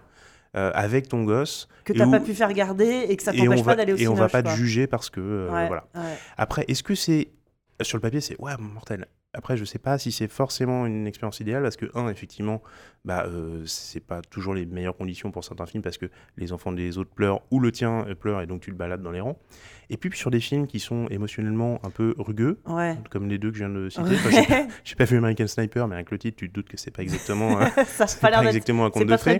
ouais. Mais Whiplash, voilà, bon, c'est pff, tu voilà quand t'as le bah, justement le môme contre toi et le Ouais. si t'es- ça, le film te met un peu dans le mal. euh, Est-ce que, ouais, ouais. Bon, c'est choisissez vos films. Je Choisissez trouve quand même que l'ini- l'initiative est super cool parce qu'on on, on parle pas suffisamment de voilà quand tu es vraiment très très jeune parent, quand tu es parent d'un nourrisson, d'un d'un bébé, euh, le fait que la plupart des lieux publics te sont euh, hostiles en fait. Enfin, il suffit que ton gamin chouine pour que tout le monde se retourne, t'es mal vu au restaurant, t'es mal Ouais, vu t'as une où. tolérance de 5-10 minutes et puis après ça T'es t'es quand sen- même. t'es censé rester enfermé chez toi toute ta vie en attendant que ton euh, gamin soit. Enfin, il y a un moment, euh, je trouve ça cool de réintégrer les enfants dans la vie quotidienne. Et bah oui, t'as le droit d'aller au cinoche avec un, ton enfant. Enfin, Donc c'est des endroits qui sont effectivement, euh, voilà, c'est c'est des, des- des contextes Ouais. euh, accueillants pour ce genre de, de, de scénario. Choisissez du coup après les films que vous allez voir parce que des machins super intenses ou des films que vous voulez absolument vous voir, euh, Oui. je sais pas si, vraiment tu veux être à fond dans le film, ça va Ça. pas être non plus le bon truc. Donc il faut, faut choisir l'entre-deux, choisir le film ou mais ça peut être une occasion pour un, de important. sortir en couple sans avoir besoin de faire garder les ça, enfants. euh, C'est plutôt cool quand même. Voilà. voilà, Marocco. Ben ouais, c'est une très bonne, très bonne idée. C'est cool qu'on en ait parlé. Du coup, Odirahen, Euh, toi en face. Moi, je vais vous parler de la collection Kiddy Doc euh, chez Nathan. Donc, en fait, c'est des collections de documentaires animés. C'est-à-dire que c'est des livres euh, avec des rabats. Ouais. Et, euh, et c'est une collection qui est super cool. Donc, euh, J'en possède quelques exemples. Ouais, voilà. Bah, nous, on s'en, on s'en est fait offrir euh, un euh, pour. Euh, à propos. Enfin, il est très complet. Il, est- il tou- il touche vraiment à tout. Ça doit être genre le, le big, euh, le big one, quoi. Et euh, du coup, ça m'a permis de découvrir la collection et de découvrir qui- que ça s'étale sur tous les âges. Donc, c'est des, des, des livres qui. Une collection qui s'adresse aux enfants euh, dès un an. Ouais. Euh, le, après, c'est dès 6 ans et les dès 6 ans sont assez euh, complets pour euh, pouvoir euh, durer jusqu'à 7-8 ans. Et voilà, le, le, le, le dès 1 an, ça va de euh, Bonjour petit lion à euh, Mon imagier de Noël. Ouais. Euh, les 6 ans, c'est plus. euh, c'est là où on était content. Dauphin et baleine, par exemple. Ah, bah oui. Et, et là, on parle du- des mammifères, de la reproduction, euh, donc des trucs qui sont un peu pointus pour Mini-Plop, mais qui l'inté- l'intéresseront probablement plus tard. Ouais, moi j'ai Vive l'école. Voilà. Doc, qui est euh, la, la rentrée, à les- la rentrée au- en maternelle. Et Voilà. effectivement, euh, ça- c'est- c'est C'est- Ça couvre plein de c'est très, très bien. trucs, il y a plein de rabats, il y a des trucs à tirer, il y a des trucs à tourner. euh, ça marche super bien et, et ça coûte entre euh, 12 et, et 20 euros à peu près. Voilà. Bonne collection de livres. Ouais. Eh bien, merci. Merci les amis, merci euh, tout le monde et on en profite pour remercier nos auditeurs qui ont souscrit à notre Patreon, qu'on remercie très très fort de nous, de nous gâter. Euh, vous êtes déjà plus de, vous êtes déjà 91, 91 patriotes. Euh, on a dépassé les 350 euros par podcast. On vous remercie GG. très très fort. Euh, merci beaucoup. Euh, je- à chaque fois, je, je- je me sens un peu, un peu sans voix, tu vois, à part vous dire merci très fort. Je, ne sais comment vous, vous exprimer tout ça. On remercie surtout nos délégués. euh, Vaniel, Alex, Sarah et Funf Schilling. Merci de nous soutenir, merci de nous écouter. Merci en plus de nous envoyer des, des euh, recommandations, de participer. Ça nous fait vraiment très chaud au cœur. Eh bien, cette émission du mois d'octobre est terminée. Euh, merci Pascal d'être venu. Merci infiniment, c'était super cool de Merci beaucoup, c'était très très chouette. On a passé une très bonne soirée. Euh, merci Diraine pour à chaque fois t'occuper de toute la technique. Et merci les gens. Merci. Tu dis merci, tu dis merci, mais euh, je te rappelle que le, le podcast de septembre, j'ai pas réussi à le monter avant octobre. hein. Oui, alors oui, bah du coup, euh, nos amis patriotes, on vous a déjà prélevé bah, en octobre pour celui de septembre. Du coup, vous n'aviez pas été prélevé en septembre. Du coup, il y aura rebelote euh, fin du mois. Désolé pour ce. Désolé.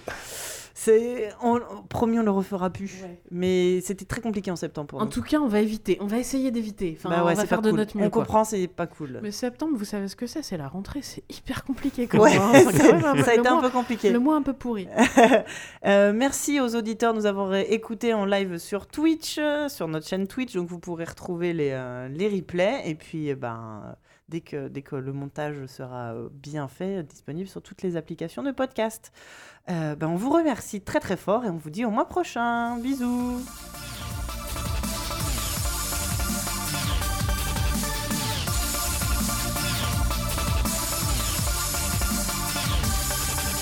On est en... on a... pas le son là quand même. Si, oui. Bonjour le chat. Donc vous nous entendez depuis tout à l'heure? C'est pas du tout de votre mère qu'on parlait.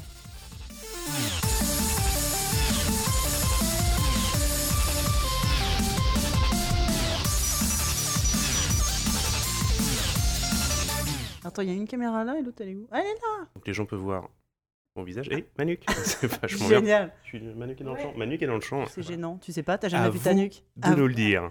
Envoyez nuque au 8 13 13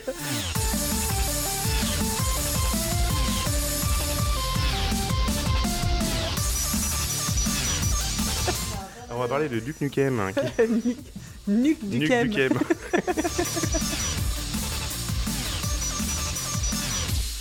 Oh, j'ai- nom de coiffeur, quoi. Vas-y, viens. Pascal, on plaque tout et on ouvre un coiffeur. Il s'appelle Nuque du Quai. C'est vrai que c'est pas les derniers sur les jeux de mots foireux.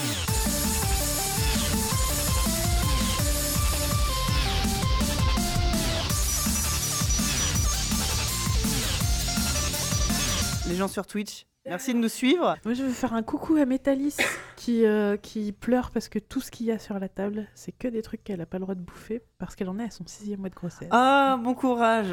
On n'a pas le droit de bouffer ça normalement non plus. hein. Même sans être enceinte.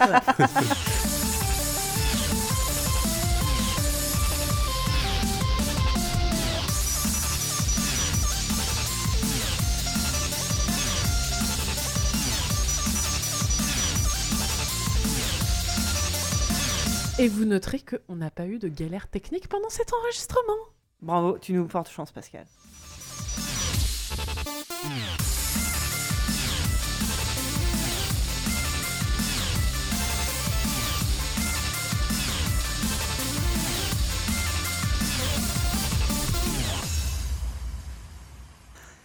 Tout est sous contrôle. Bah, comme d'habitude. Comme d'hab. hein.